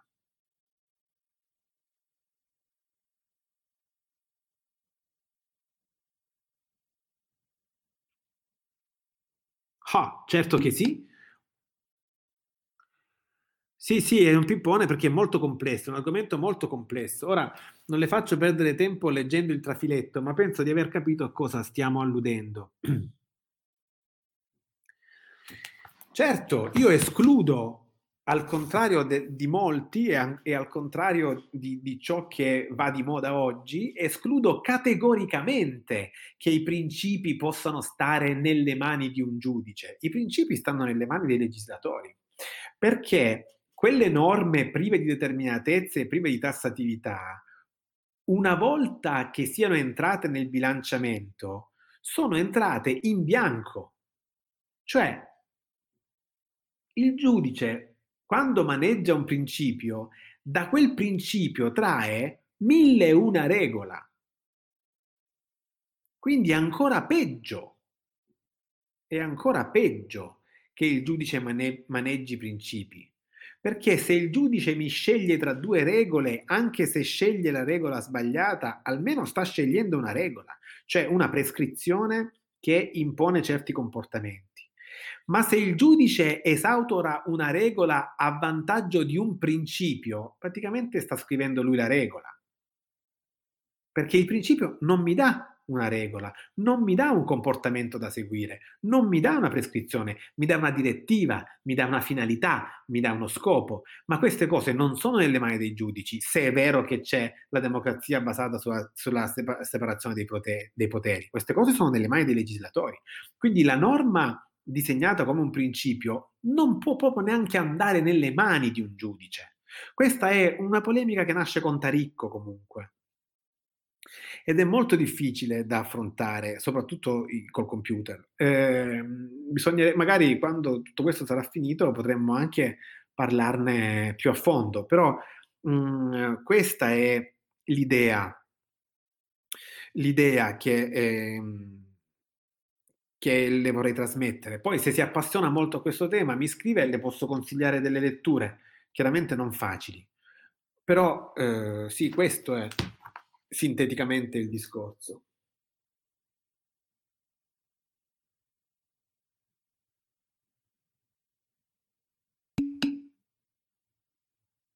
Ecco, lui dice, Certo che è stato fatto valere, ma abbiamo passato mesi terribili in cui pensavamo che la Corte non, inv- non invocasse il controlimite ed eravamo tutti quanti lì che, che, che, che, ce la facevamo addosso. Invece, per fortuna, la Corte Costituzionale ha detto no, ci sono dei limiti di legalità, va là.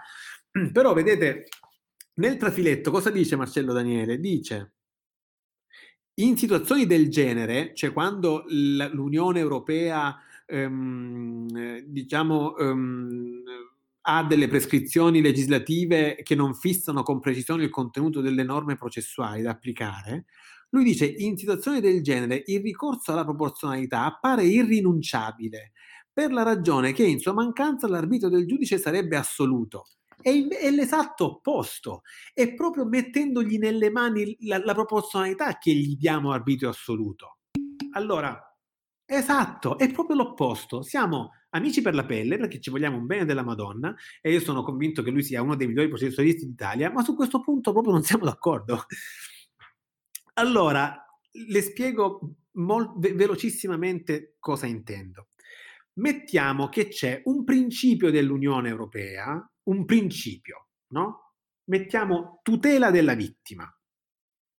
Basta, e poi c'è una norma processuale italiana che ci sembra che non tuteli la vittima, per esempio la regola dell'esame incrociato.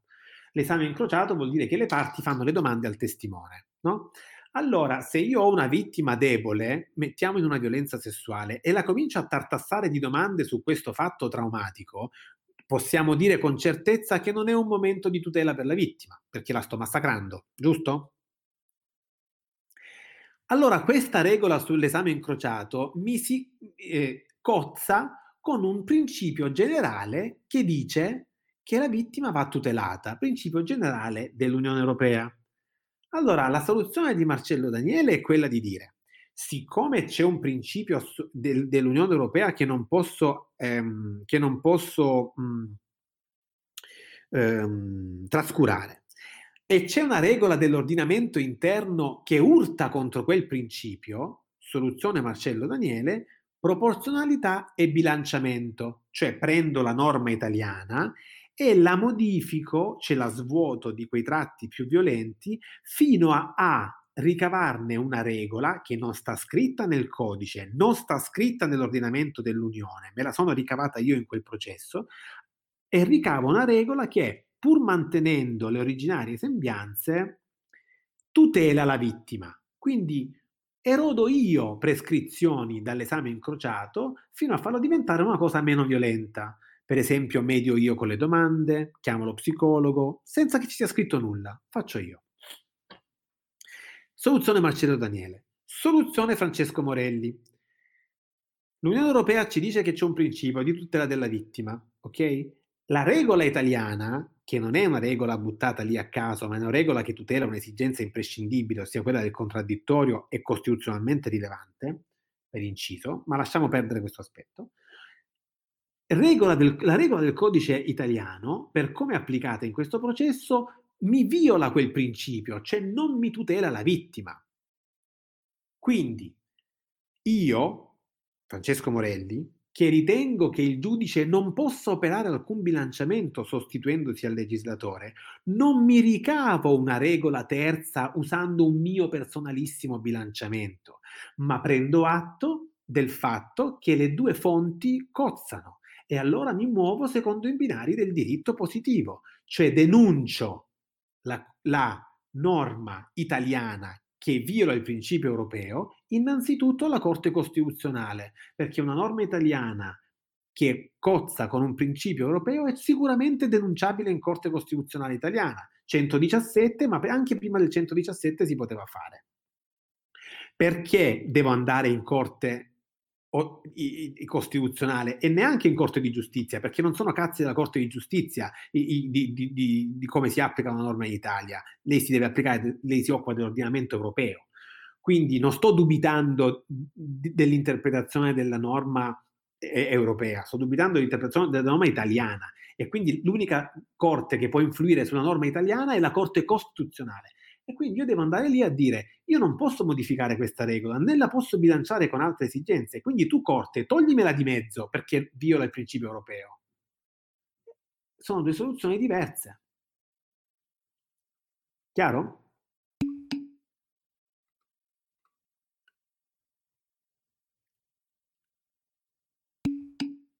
Benissimo. Oddio, chiarissimo ne dubito, però eh, nel senso che eh, sono cose molto difficili. Se non, poi non è chiaro, ci pensa ancora o, o si appassiona, chiaramente mi, mi, può scrivere e le dico, le do qualche fonte se, se c'ha voglia o se non è chiaro le rispiego tutto quante volte vuole. Dovevamo fare presto, eh? Benissimo, sì, però è stato bello parlare di queste cose. Allora, sì, aspetto la registrazione così la carico. Grazie a voi e buona serata.